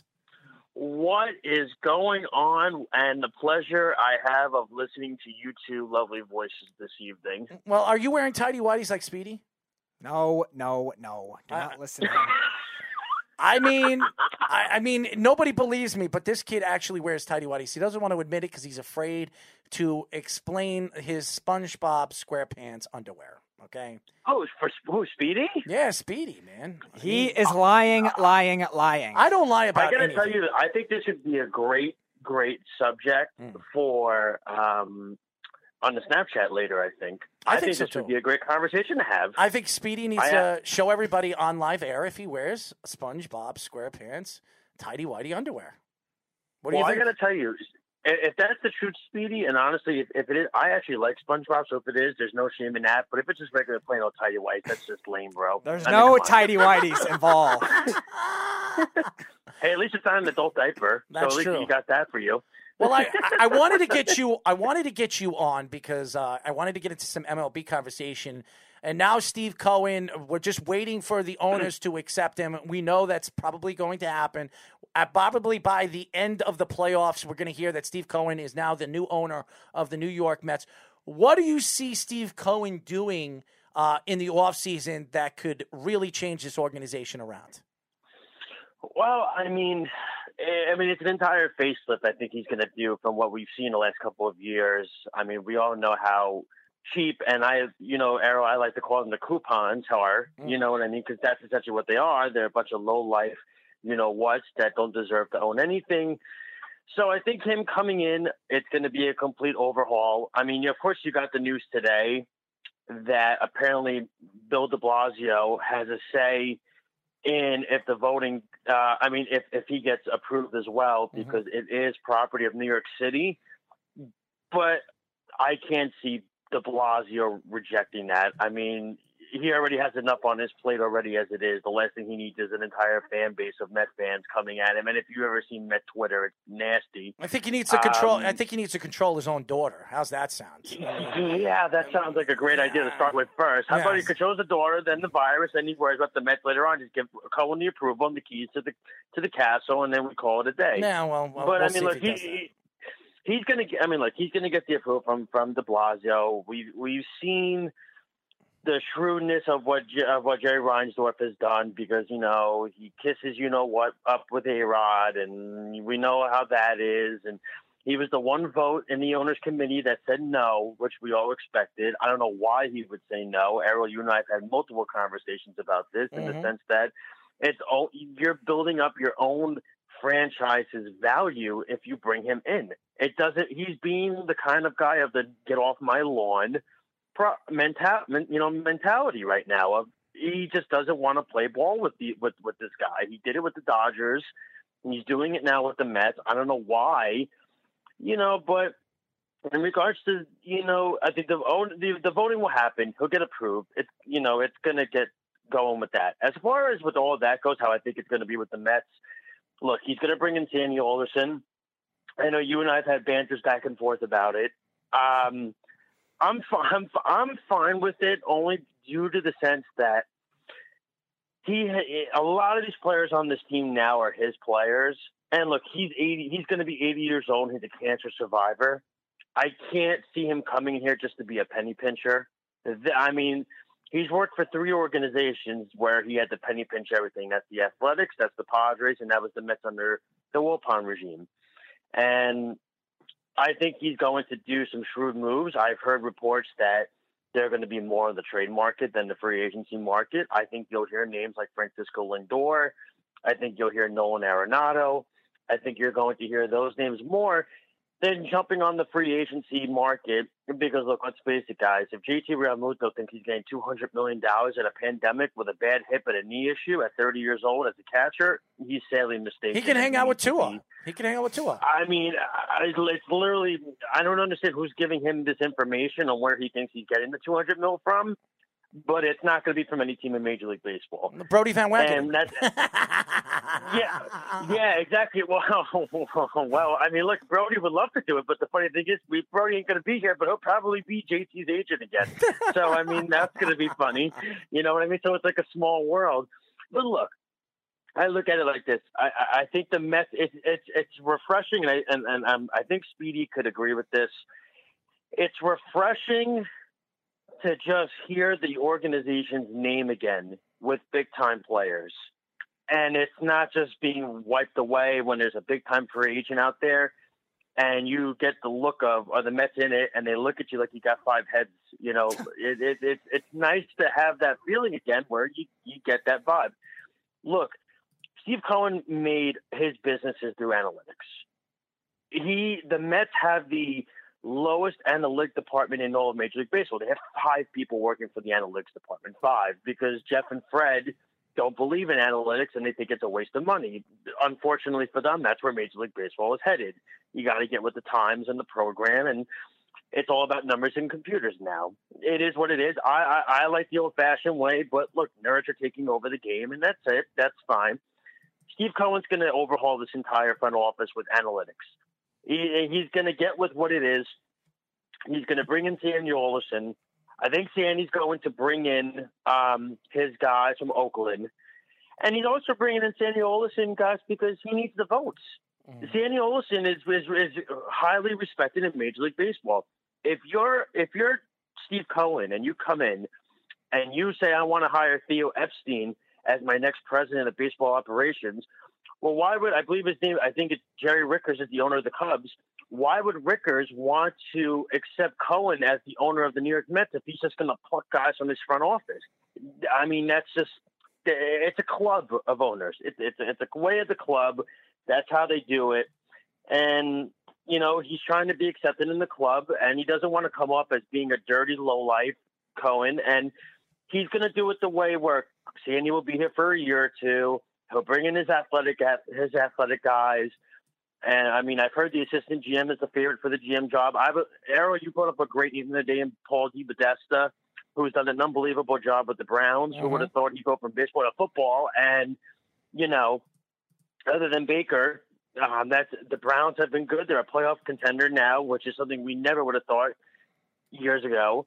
And I think you, you uh, it's just an, it's a nice feeling that I think Cohen's going to come in here. He's going to uplift not just the not just the major league roster, but he's going to do it with the minor league roster too. I mean, you're going to see it. He's going to keep on Omar Minaya in the front office, which I absolutely think he should. I think Minaya is an unbelievable scout, especially in the international part, department. He's also very close with Steve Cohen.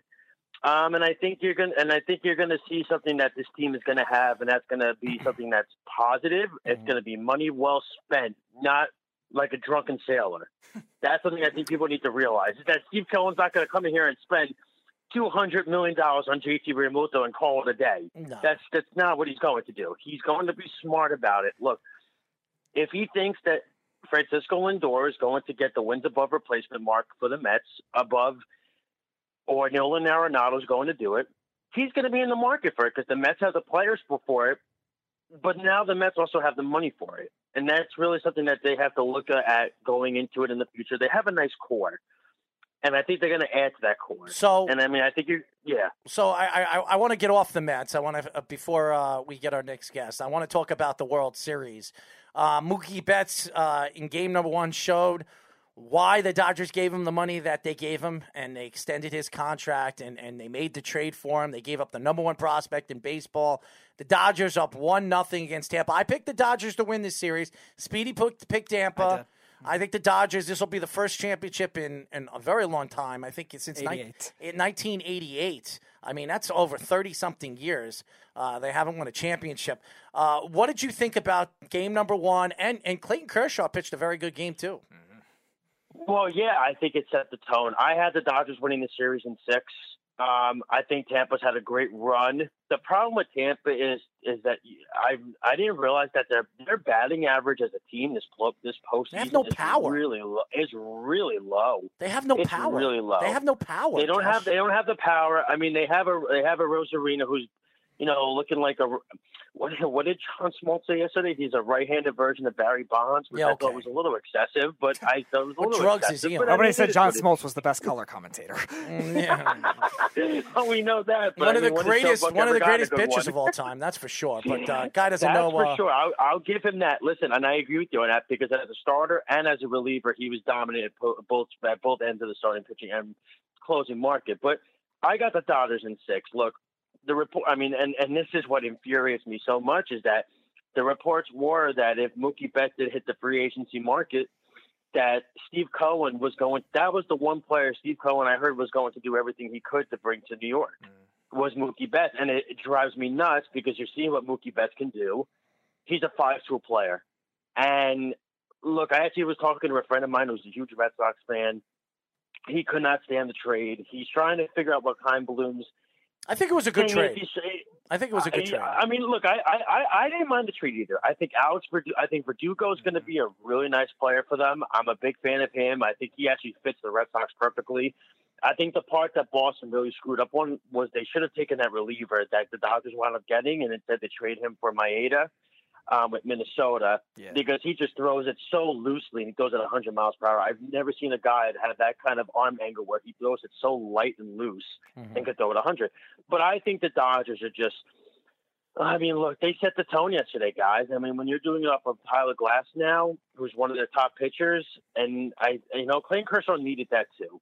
Clayton Kershaw really needed that game because he's trying to get this monkey off the back. Look, if the Dodgers won yesterday, but he pitched like garbage, people still would have mocked Kershaw. If he wins, but the fact that he if, pitched well, if he wins the MVP of, if he pitches again and, and he wins a back to back games and he pitches like he did in game number one, he wins the MVP. Everybody will shut up that he can't pitch in the playoffs because it'll prove absolutely it'll prove a point that he can. and, and that's the important thing, right? I mean, we uh, if anybody deserves Greatest a World pitcher, Series, greatest pitcher of our era. That's he, he, he is, and he is, and there's no denying that. And I think if there's certain people, guys. Uh, there's certain people that fans want to see win a World Series, and I think he's one of them because he's just a he's a good character guy. He does a lot for the city of L.A. You know, but I mean, but he he's he's he's a you know he's just he's a team leader.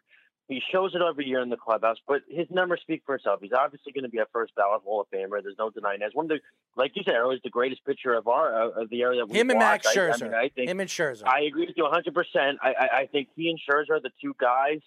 Definitely, they're getting there, and I think of you know you can you can name a, a couple of other guys too. You know, I mean, I'll even and I'm not being you know, but I, I mean, I I, I put Degrom in that category. Not yet, not yet. Not yet, not No, yet. I'm saying he's not yet. Verlander would probably be the he's- no, closest one. Verlander. I would yeah. say Verlander's the closest. I would say the leader of, of tier two. Tier two. There's a tier one. I think you would say is Verlander, Scherzer, and Kershaw. Um, what was it? And Kershaw. And then I would say tier two. You would you could say Degrom. You could say Cole. You could say you know what I mean. You, you those, those are the Well, they still have to guys. prove more, though. We're, you're judging legacy. That's exactly it, and, it, and and that's what I think is going to happen, and I think that's a big thing. But I, I really want to see Clayton win one. I really do because look, go back to watch that series last year against Washington. Could you? I mean, it couldn't have been any worse for him. Comes in out of the bullpen. The Dodgers are winning, and then he gives up the tying home run. I think it I benefits. mean, it just, I mean, it couldn't have been worse. I think it benefits for him. It benefits him that he doesn't have to play in front of fans either. I, I really do. I think. Yeah, it- I agree. I think it really bothers Clayton when he gets he gets caught up. He, he doesn't pitch the he doesn't get the pitch that he wants, or he, he, he's off. The fans really get under his skin, and he's not the same pitcher. I think it this year benefits Clayton Kershaw to win a World Series just because there's no fans. So I don't want to hear it Yeah. that it was that uh, it's it, it, this championship means absolutely nothing. No. It does. They've oh, earned. I think it benefits a lot of guys. I, I, I do. I agree with you 100% on that. I think it benefits so many guys. When there's certain fans that are not in the stands, I think it benefits players because they're not able to feel the pressure at this point. They could just pitch loosely. They don't have any fans having heckling and booing them. And it's not even just Kershaw. Look, I- I know, Errol, you you don't like this guy. I mean, I, but I'm sure you respect him, and that's Dave Roberts. I've met Dave. I've met Dave Roberts in person. He is one of the nicest human beings you can ever possibly meet. Um, he, he, I met him at a Mets at a Mets game a couple years ago, and he actually sat and was just talking to me for like five or ten minutes. It was insane, and we were joking around about. I was saying he should come over and manage the Mets. And then he joked with me and he said, only if I could take Corey Seager with me. I said, you could take Corey and I'll even try to trade Kyle with him as well if you want. But maybe then Mets didn't do that trade at that point. But I mean, look, Corey Seager could be a Met next year. Corey Seager could be a Met next year. I tell you what, I, I I I could see easily. They're saying Dodgers of the East. That's what I'm hearing with the, with this Met Ball Club of Cohen coming in is that he wants to do analytics, but he wants to be smart about the players that he brings in. But like I said, going back to the World Series, eh, I, I, I think I think there would be, you know, either one of these two teams I'd like to see win. I think it's going to be the Dodgers. They have the better all around roster. I don't like uh, Scott Boras's idea of making the World Series in a neutral site every year. I think that's stupid. I think the fan base, after a long 162 game season, deserves to see their team play in the World Series. It's going to be very hard for a team if they're doing a neutral site in like I don't know, in St. Louis or something, and you're in, you know, if you're in, if you're like a, if you're a Yankee fan, you got to travel to St. Louis now. I think that would be so silly. Well, I think if they did that, they would probably do something neutral to both stadiums. I don't think they would. I Just, just think it's silly, though. I think like you should that. be able to have your home games. I think you should be able to have your home games. And the idea that Rob Manfred wants to keep these stupid rules for next year, I think, is egregious. The Mm-hmm. runner on second base, the three batter rule for relievers. You're taking strategy out of the entire game of what we love, which is Major League Baseball. I don't think the three batter rules are bad though. I don't think that's I that hate bad. it. I hate the three batter rule. because Speedy, I think you is should it takes- sign sign your tidy whities and send it to Rob. Oh my Manfred. God, enough. I think a little tidy whities, a SpongeBob, maybe it'll change his mind. What do you think? You know what? Honestly, I think Errol at this point, if you give him if you give him a wedgie at this point, maybe that will change. Uh, you know that's a good You know idea. I A mean? swirly. Why don't we give him a swirly? oh my god. You know? Oh my god, I haven't heard that name since middle school. Yeah, maybe we'll maybe we'll give him maybe we'll uh, maybe we'll, we'll have our next guest, uh, J- uh, Jakaya, join us and then give uh, Speedy a swirly. What do you think about that? I think that would be great. I mean, Jakaya's oh a big my God. man. You know what? I gotta tell you, gotta top the between the fly.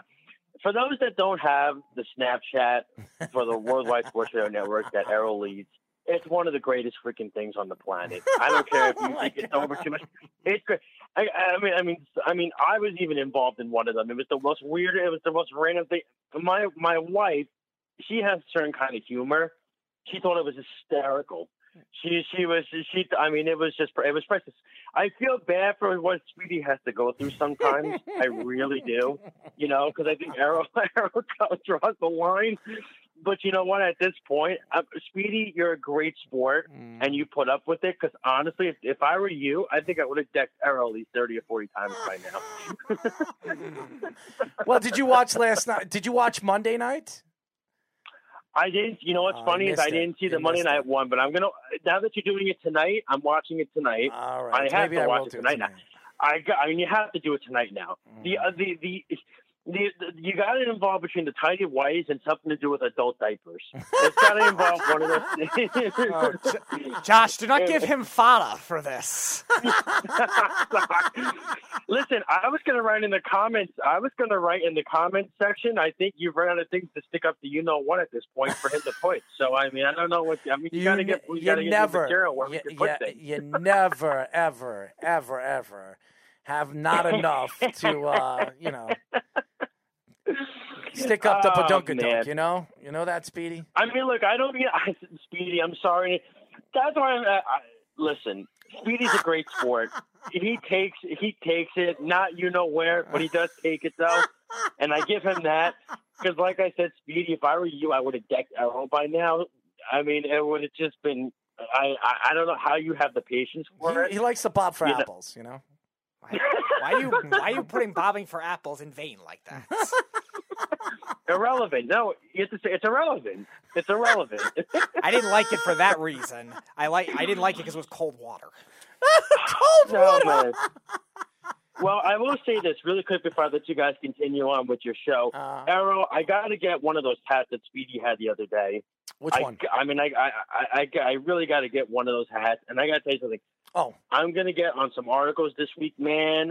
Let me tell you something. I got some good stuff I'm going to, I'm writing up right now for you guys. Do that. It's going to be awesome. for the network. You're Absolutely. going to love it. Absolutely. You know. Our new our All new right, guys. website, our new reconstruction of our website will be up by next week. You guys are gonna love it. I guarantee you. I've It's been going to be working it. phenomenal. I Yes. to tell you really quick. Errol has given me previews and glimpses of what it is. It's awesome. You guys are going to love it. Stop it's lying. Be great. Stop lying. Hey. I, I listen. Let, let me tell you something. It's going to be awesome. It's going to be Yeah, great. be. You're going to love it. You're going to be happy with it. Yes. And I know how hard, especially with with these two, work their tail off for this for this for this network. I appreciate that. Meaning Thank you, Errol Josh. and Thank and you. Speedy, they do. And you know, there's others. You know, we're, we're as as we say, we're just uh, you know we're pieces to the puzzle. But we Oh, are stop. all as a family, you know what I mean? And I gotta tell you, we all help each other out. Mm-hmm. So it's all, we're only growing and we're getting better each week. We've got a new nickname And- for Speedy, the rear end man. Oh my god. Right? It's, uh, uh, That's not new. You invented that like two years I could, ago. I could, I gotta think of. I would have set up yours, but okay. Thanks, Josh. Appreciate you joining us. Bye, guys. Take care. Have a great rest of your evening. All right, You too. awesome show. Josh Silverberg, uh, I love the kid. Uh, he joined us on the Weekend Crunch on the FM dial, uh, filling in for Eric Coleman, and uh, he's great on Off the Mat. Great show with him and Alex Slows on Saturday. Check it out; it's a wrestling show. Up next, ladies and gentlemen, our second guest, we will be talking to Georgia Tech offensive tackle recruit Jakaya Leftwich here on Below the Mic. It's the Worldwide Sports Radio Network. As you guys know, this is the Below the Mic. I'm your host, Errol Marks, my co-host, Tidy Whitey Man. No. Mr. SpongeBob Speedy Petey. Tidy Whitey Man, yes. Remember, you can go to our website at www.worldwidesportsradio.com. You can download our app on iOS, Apple, WWSRN, or on Droid, Android, Worldwide Sports Radio Network. Speedy, are you dancing or what, man? I mean, I rapped today. We didn't get a chance to see you dance. I mean, I'm kind of. Uh, I don't think cramped. Jakaya wants to see you dance. I'm kind of cramped back here. Well, I'm a little cramped looking at you half the time. I'm But sure you are. I think Jakaya wants to see your tidy whities. No, you don't, Jakaya. I And think he does. because they don't exist. I think he I'm does. sure. I mean, you. I'm sure there's stuff you want to see that doesn't exist, but that's not one. Well, you you think he wants to see something else besides your tidy whities? I don't know. Uh, I don't think he wants to see anything with you. That's for sure. Oh, okay, but that's, I'm right. saying things that don't exist. We're, that's the category. here. Nothing, everything exists when I My have to tidy at you. whities do not exist They because they do not exist. They exist, ladies and gentlemen. He will sign autographs whenever you want. You go to Walmart, he'll sign your autographs. Get your tidy whitey, SpongeBob, and I'll sign it. Anyways, our second guest of the day. I was looking forward to uh, introducing this kid. We are now talking to Georgia Tech offensive tackle recruit Jakaya Leftwich. What's going on, Jakaya? How are you? Well, man, as you know, our my my uh, my guest host over here uh, does wear tidy whities. That is not true. It's Don't true, listen man. to him. It is true, Jakaya. And if you want to give him a wedgie, we were just talking about giving him a swirl. You're a big guy. Come You on, can Jakaya, don't be that guy. Yeah, we'll be that guy. I mean, uh, come on, we play pranks. I mean, you're a football player. How many pranks do you do in the locker room, my friend? Uh, I just stay to myself in the locker room, not doing too much out of the way. Oh man, Jakaya, I thought you were one of those fun guys, man. Come on. Anyways, anyways, uh, we are talking to Georgia Tech offensive tackle recruit Jakaya Leftwich. Were you going to say something? Oh, I said sometimes. Yeah, well, we'll have some fun. Trust me. Uh, how are you and your family doing with this pandemic? Are they doing good? Um, staying safe out of the way, um, working, doing what we can do. That's right, man. I mean, um, I work too. Um, you know, I work a lot, and it, it- just looking at him every single day is, is work for me. So just so you know. So much visual strain Yes, for such a regular strain, person. yes, yes. So, so Jakaya, what is it like um, you know being recruited and then actually going on these Zoom calls with COVID nineteen? You can't visit the schools because of the situation, the virus, the the pandemic. What is it like being interviewed by all the coaches, the assistant coaches, and and and trying to figure out what school you want to go to? It's so different when you get to go and visit the school and check out the school and, and talk to the coaches face to face. What is it like uh, being interviewed online on a Zoom call? Um, it feels great knowing um, a school is looking at you, recruiting you that want you, but it's also frustrating because you can't go up there and check it out, check it out yourself. You got to um, rely on somebody else's information, what they're telling you. But it's good. So you were actually recruited by two big name, not big name coaches, but probably that second tier of big name coaches in college football. One of which being Herm Edwards at Arizona State and Mike Norvell at Florida State, which is actually his team, by the way. He's a Florida State Yeah. fan. Um, yeah, they haven't been great so far, but they just shocked North Carolina. So I What are you trying to take shots at my team now? You Is did it last week. Yeah, well, I don't want to hear it from you. All right. okay? Well, it's so, just me. So, um, what made you My choose Georgia sucks. Tech over those two programs and those two coaches? Um, I would say how they treated me, treated my family. Um, they took my academics seriously. Um, different stuff like that. The early playing time, stuff like that. Um, made me the lead, made Georgia Tech the lead of all the other schools. As you guys know, we are talking to Georgia Tech offensive tackle recruit Jakaya Leftwich. By the way, I love that sound, that beeping sound. That is, that's got to be your smoke detector. It pops because it needs a new battery, right? Does it at my it does it at my house too, man. I I, I hate that sound.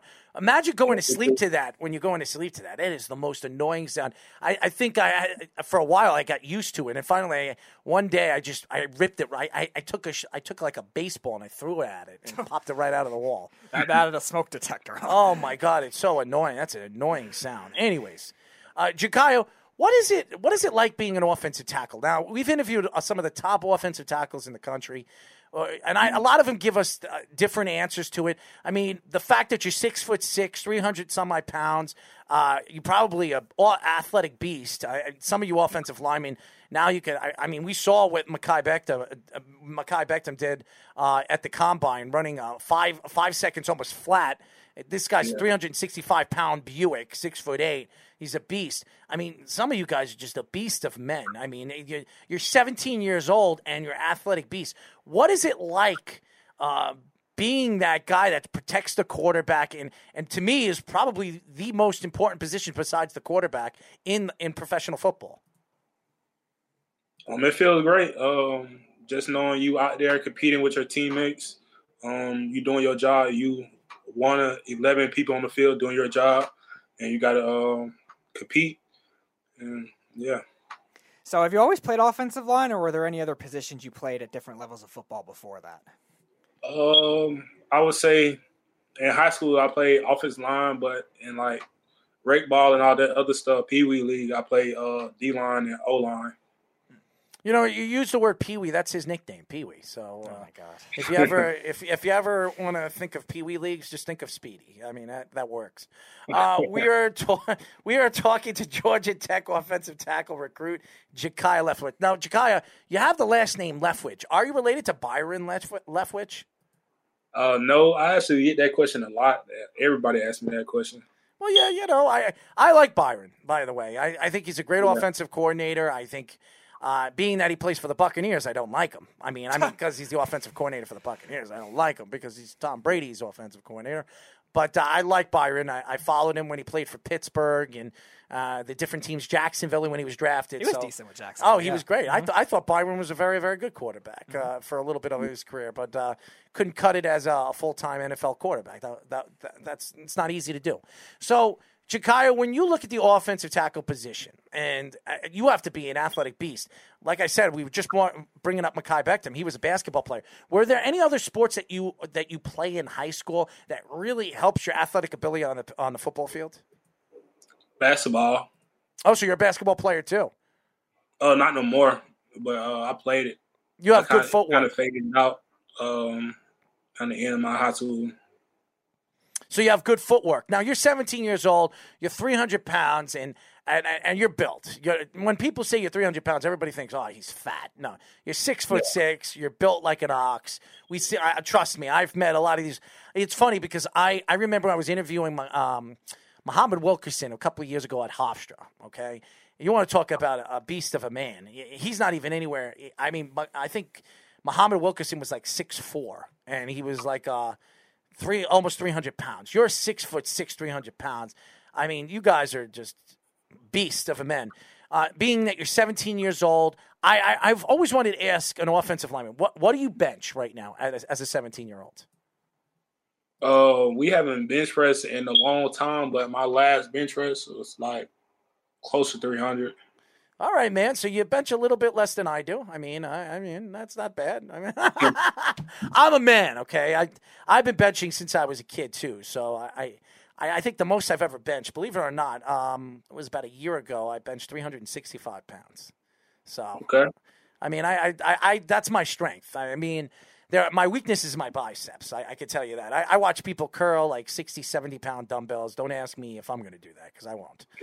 I go 40, 50 pounds. I'm good with that. So, uh, that's not my strength. I mean, I, I could probably curl this guy. I mean, he weighs, uh, he's soaking, you know, soaking wet. Look at it. He's bones, man. Look at him.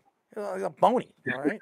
What about a skeleton to yeah, you? you are a skeleton. We are talking A to. month ago, I was called a werewolf. Now I'm a skeleton. Well, you're a werewolf. You were a lizard. What else do we call you? Um, oh yeah. What else? Oh, you call me a worm. You are. You look. Doesn't he look like a worm? Oh my god. Jakai, doesn't he look like a worm? Uh, I don't know. Uh, he he knows it. He just doesn't want to answer it. Uh, anyways, we are talking to Georgia Tech offensive tackle recruit Jakaya Leftwich. So, how do you think the offensive line and the offensive tackle position has changed from when you started playing and you started watching football to now, obviously being a Division One recruit? Um, I think it's changed a lot. Um, back in the day, it was like all run plays. Um, they'll just do all run plays. Now they switching up pro style offense, passing, throwing. Tackle, offensive tackles go out for the screens, go block corners, stuff like that. Uh, changed a lot. Now, Georgia Tech is known for their offensive tackles. They are. And one of my favorite players of all time, I'm pretty sure, uh, Mr. Ferguson is from Georgia Tech. He went to Georgia Tech. He was uh, a top pick for the New York Jets. If you don't know who uh, Mr. Fer- Shaw Ferguson is, I think he went to. I think he played for Georgia Tech. Speedy. I'm looking that up as we speak. Why are you so slow, Speedy? You're you're tiring. You know, you're tiring. No, he played for Virginia. Ah, he went to Virginia. I'm sorry. I, I thought he went to Georgia Tech. You know who went to Georgia Tech for basketball? Stephon Marbury. that's that's where that's where I'm lost over there because uh, New Yorkers over there. Uh, anyways, uh, D'Brickashaw Ferguson. He's about the same size as you. He's six foot six, three hundred pound guy. Uh, what what football player, what offensive tackle that you have seen over the years, or a player that playing in the NFL or college football that you really stand out to say that you play like, or you can mimic, or you've mimicked his game? Um, I would say uh, Tyron Smith, and for the uh, NFL, and for college, I would say um, he just left. He just went to the NFL um, this year. He played for the Giants. He a rookie. Oh, His Andrew name- Thomas. Andrew Thomas. Yeah, Andrew, Andrew let's- Thomas. Yeah, Let's hope you're not Andrew Thomas. Okay, let's let's hope because Andrew Thomas is. Uh, I, I think he's He going to struggle the first three I games. Now think he's playing better. I think he's going to be a bust. That's just me. I, I think he's going to be. I don't think you're a bust. Don't worry, Jakaya. I, I think you're going to be better than Mr. Thomas. But uh, unfortunately, this guy's a Giant fan, so I can't stand the Giants. So anybody that the Giants draft, they stink. Okay, so as far as I'm concerned, he stinks. He's There been the go. worst of the four so far, but he's played better in recent weeks. Uh, is that your excuse now? Are you going to make excuses for your Giants again? I am analyzing what I see. You analyze a lot of things. Why don't you analyze If the underwear admit, that you wear? if I admit he's Ereck Flowers bad, I'll admit he's Ereck Flowers bad, but he hasn't been that bad. what kind of underwear do you wear? Oh my god, enough. I'm just asking you. Enough with the underwear. Tidy whities, guys. Oh Tidy whities. So, Ah. so you grew up, you grew up in, in Atlanta, you grew up in Georgia, which obviously has a big football culture at every level so far. So, uh, what has your experience has been like at, at every level of football? You playing, obviously, maybe you uh, experiencing it with a lot of the fans at different levels. Georgia has the um, the best football in out of every state. Georgia is the best. Um, uh, we got all great athletes. Everybody uh, in Georgia the best. Uh, the fans are great.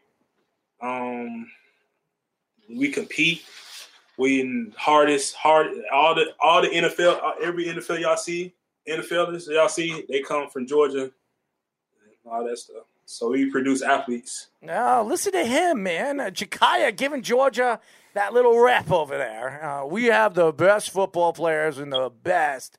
The talent is just rolling over here. I, I would agree. There's a lot of good Georgia players. Atlanta and we. I've talked about this over and over again. A lot of good running backs, a lot of d- offensive tackles and defensive tackles have come from Georgia. So you're right. Georgia is one of those states that you can honestly say that a lot of NFL players come from. Atlanta, when the Falcons are good, I mean they're fun to watch. I mean, unfortunately this year they just stink. You get. Are you a Falcon fan?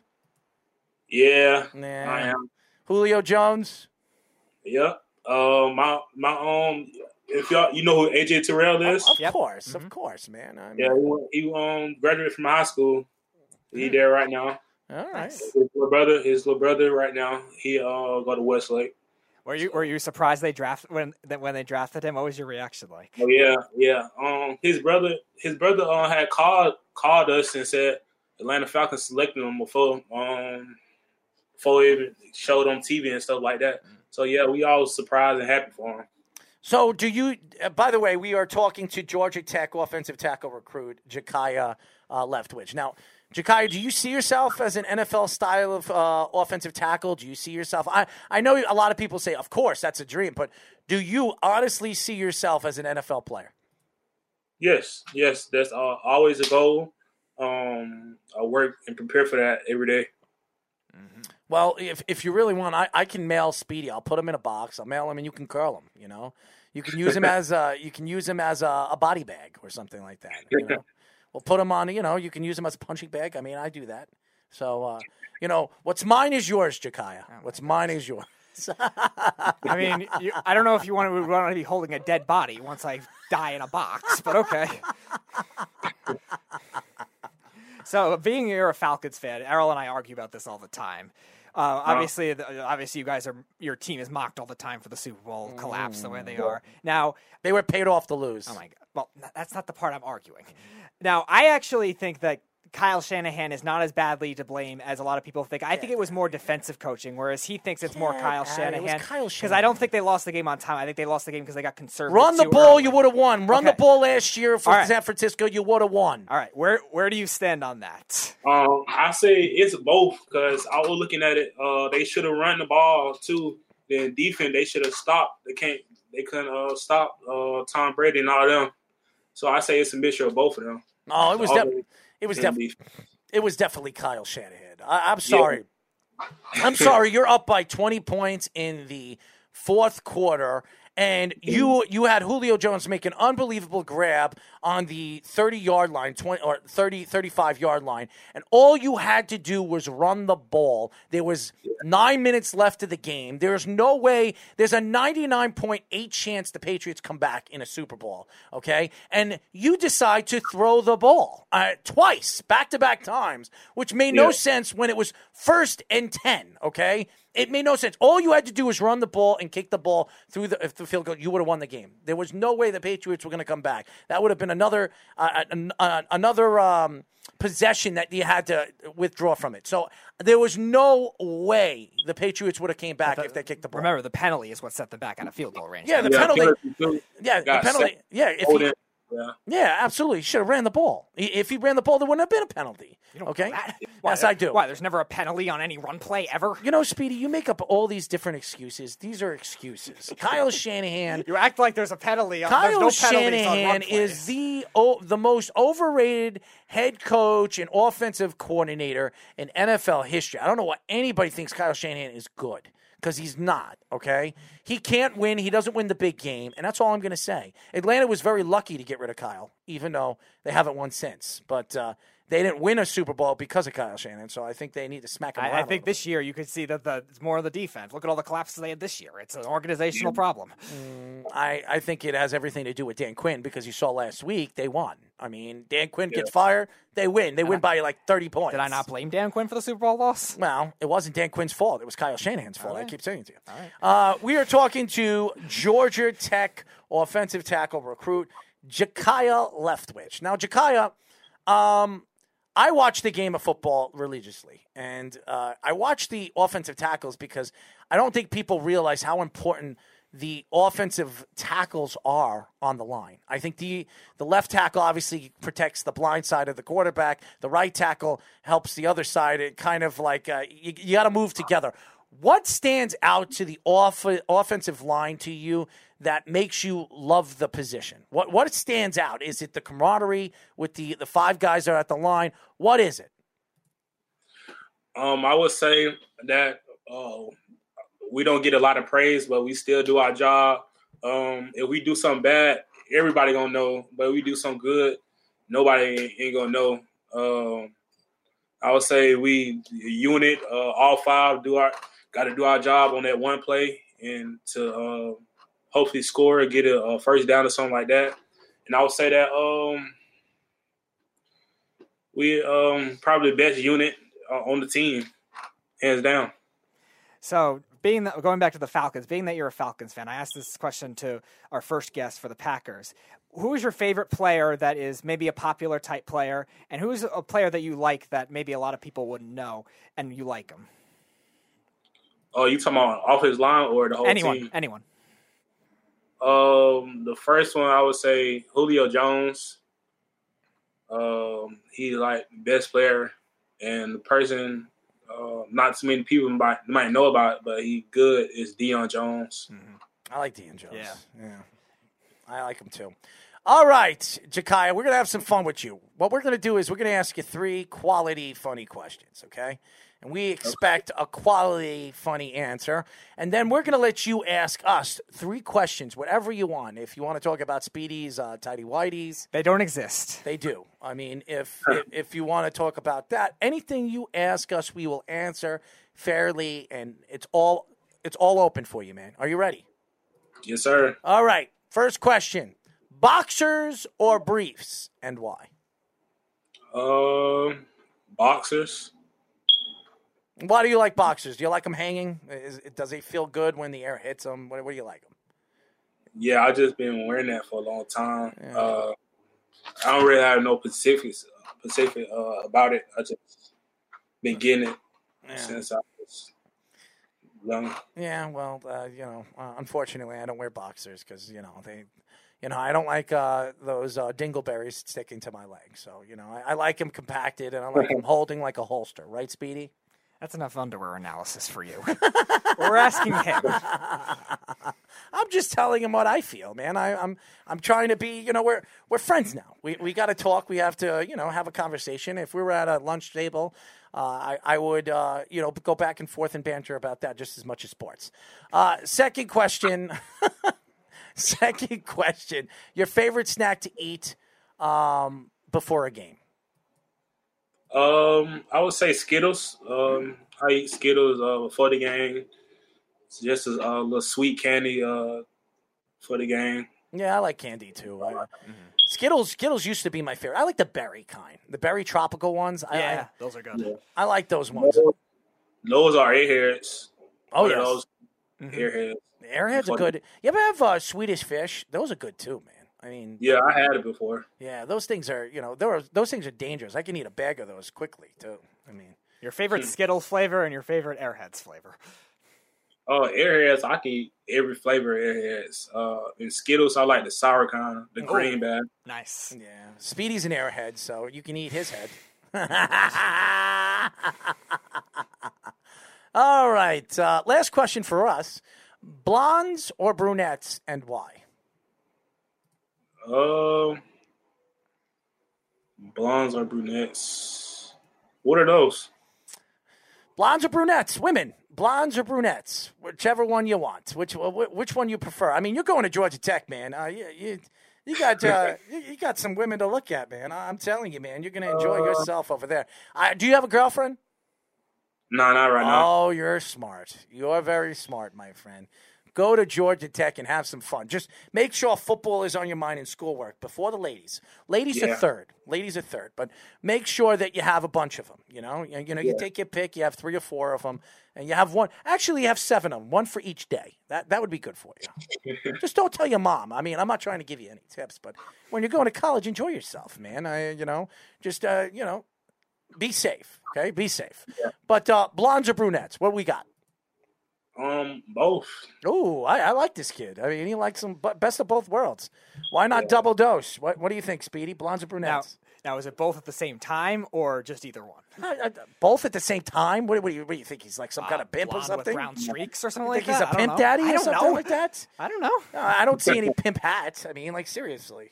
Okay, I, why are you the stereotype? Well, I'm just I'm just saying. Are you, what are you trying to say to him? Are you? I'm asking him a question. Well, I, I am don't not think this- implying anything about him. Oh man, you are you are a sick puppy. You know that? Jakaya, don't let him twist things on you.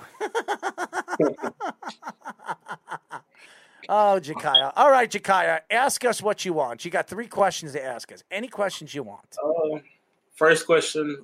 Uh, favorite restaurant? Well, we live in New York, man. So, uh, unfortunately, you got to come over here. And well, it's it's fortunate that if you came over here, we'd show you a lot of good restaurants. But my favorite restaurant it would be an Italian restaurant. I would say Michael Anthony's. I, I like his food. Uh, he has the best penne alla vodka around here in Long Island.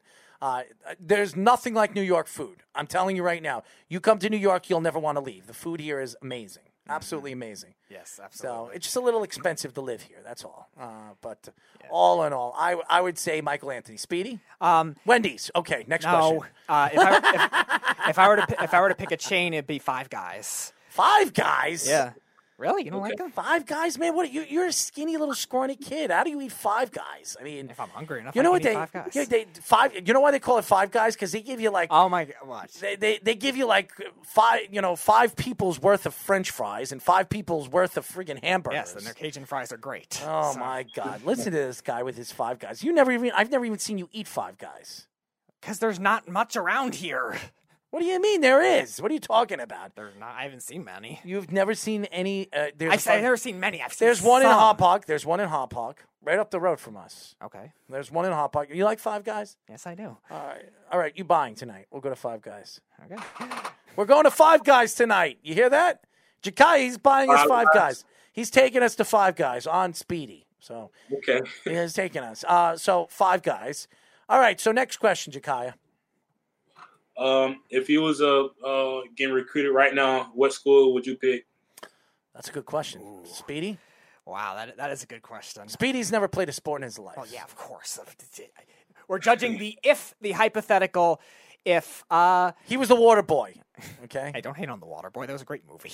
No, but you were the water boy. Sure, we'll go with that. If if it means being being Bobby Boucher, I'll take it. Mm. Uh, I'll take LSU. I, I think LSU was always my favorite uh, SEC team growing up, and with their coach now, he's got a fun culture there. So I'd probably say LSU. I would. I'd go to Georgia Tech because you're there. How's that Uh-huh. sound? I'd go to Georgia Tech. There you go. So you got my answer. Uh, but I, I grew up a Florida State fan.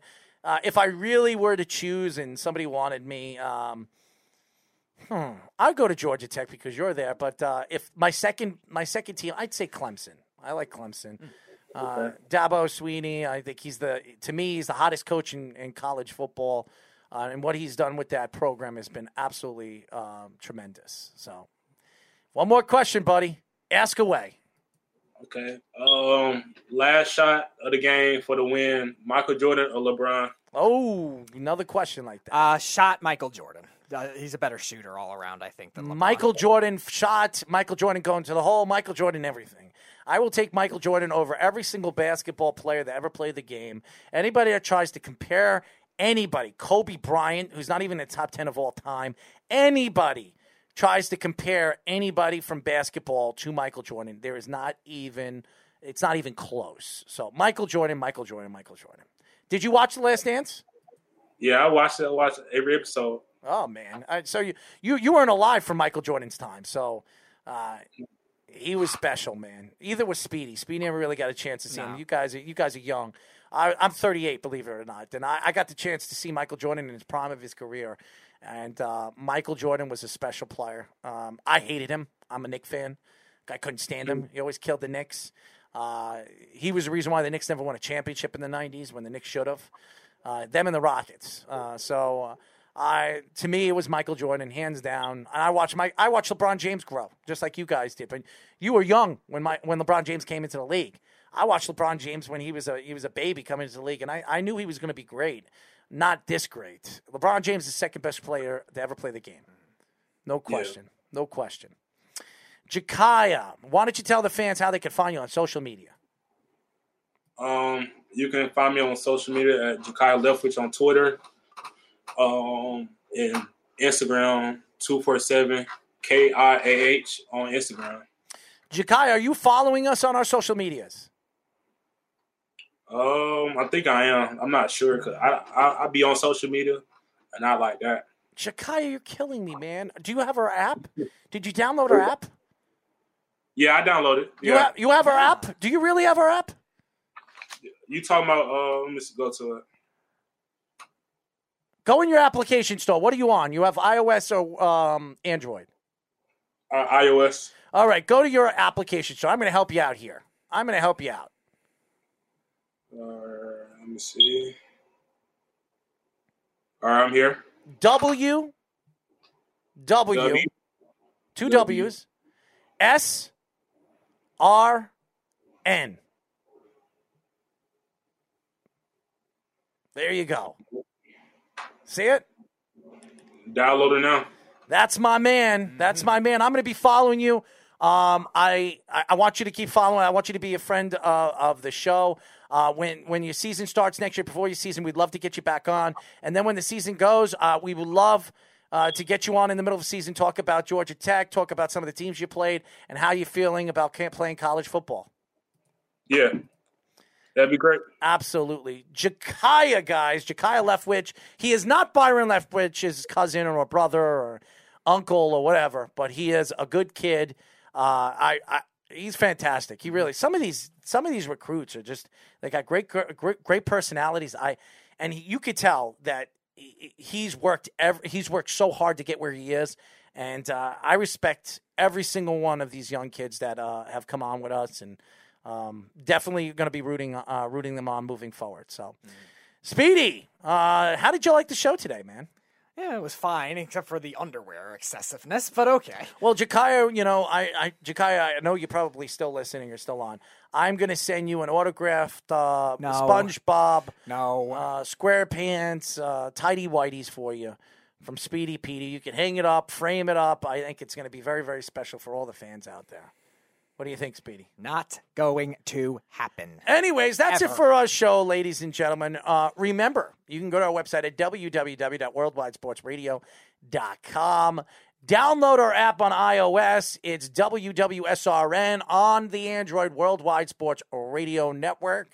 Speedy, uh, we won't be back until uh, Monday next week. Hopefully, you'll learn that I don't wear tidy whities. You by do. Then. You do. I do not. You do. Ladies and gentlemen, he does. So don't worry about it. I don't know why he's in denial. I mean, there's nothing wrong with wearing tidy whities. there really is nothing. I mean, they're they fit really, really well. They're they're tight around the inner part of your leg. I mean, they're perfect for you. You know. Okay, you enjoy then. Well, I don't wear them. You do. No, I don't. It's okay, Speedy. Anyways, uh, uh, uh, we do not have the wise guys on this week. Tomorrow, yes, the return of Ryan Hickey, uh, the Ryan Hickey show. Uh, so stay tuned. We're, we're going to have more shows on our network, so stay tuned for that. I know Uh, you know, slowly but surely filling in some of the shows. We have a new show coming out. Uh, uh, in the in the next week, two weeks on Monday. Uh, it's Pacific time, so it, it's out on the West Coast. Uh, it will be starting at ten o'clock right after the Wise Guys. Uh, so stay tuned for that. Um, and much, much more. So stay tuned. Uh, until then, this is Errol Marks and Speedy Petey saying good night, and we'll talk to you then. Good night, everybody. You're, you're, you're listening to the Worldwide Sports Radio Network.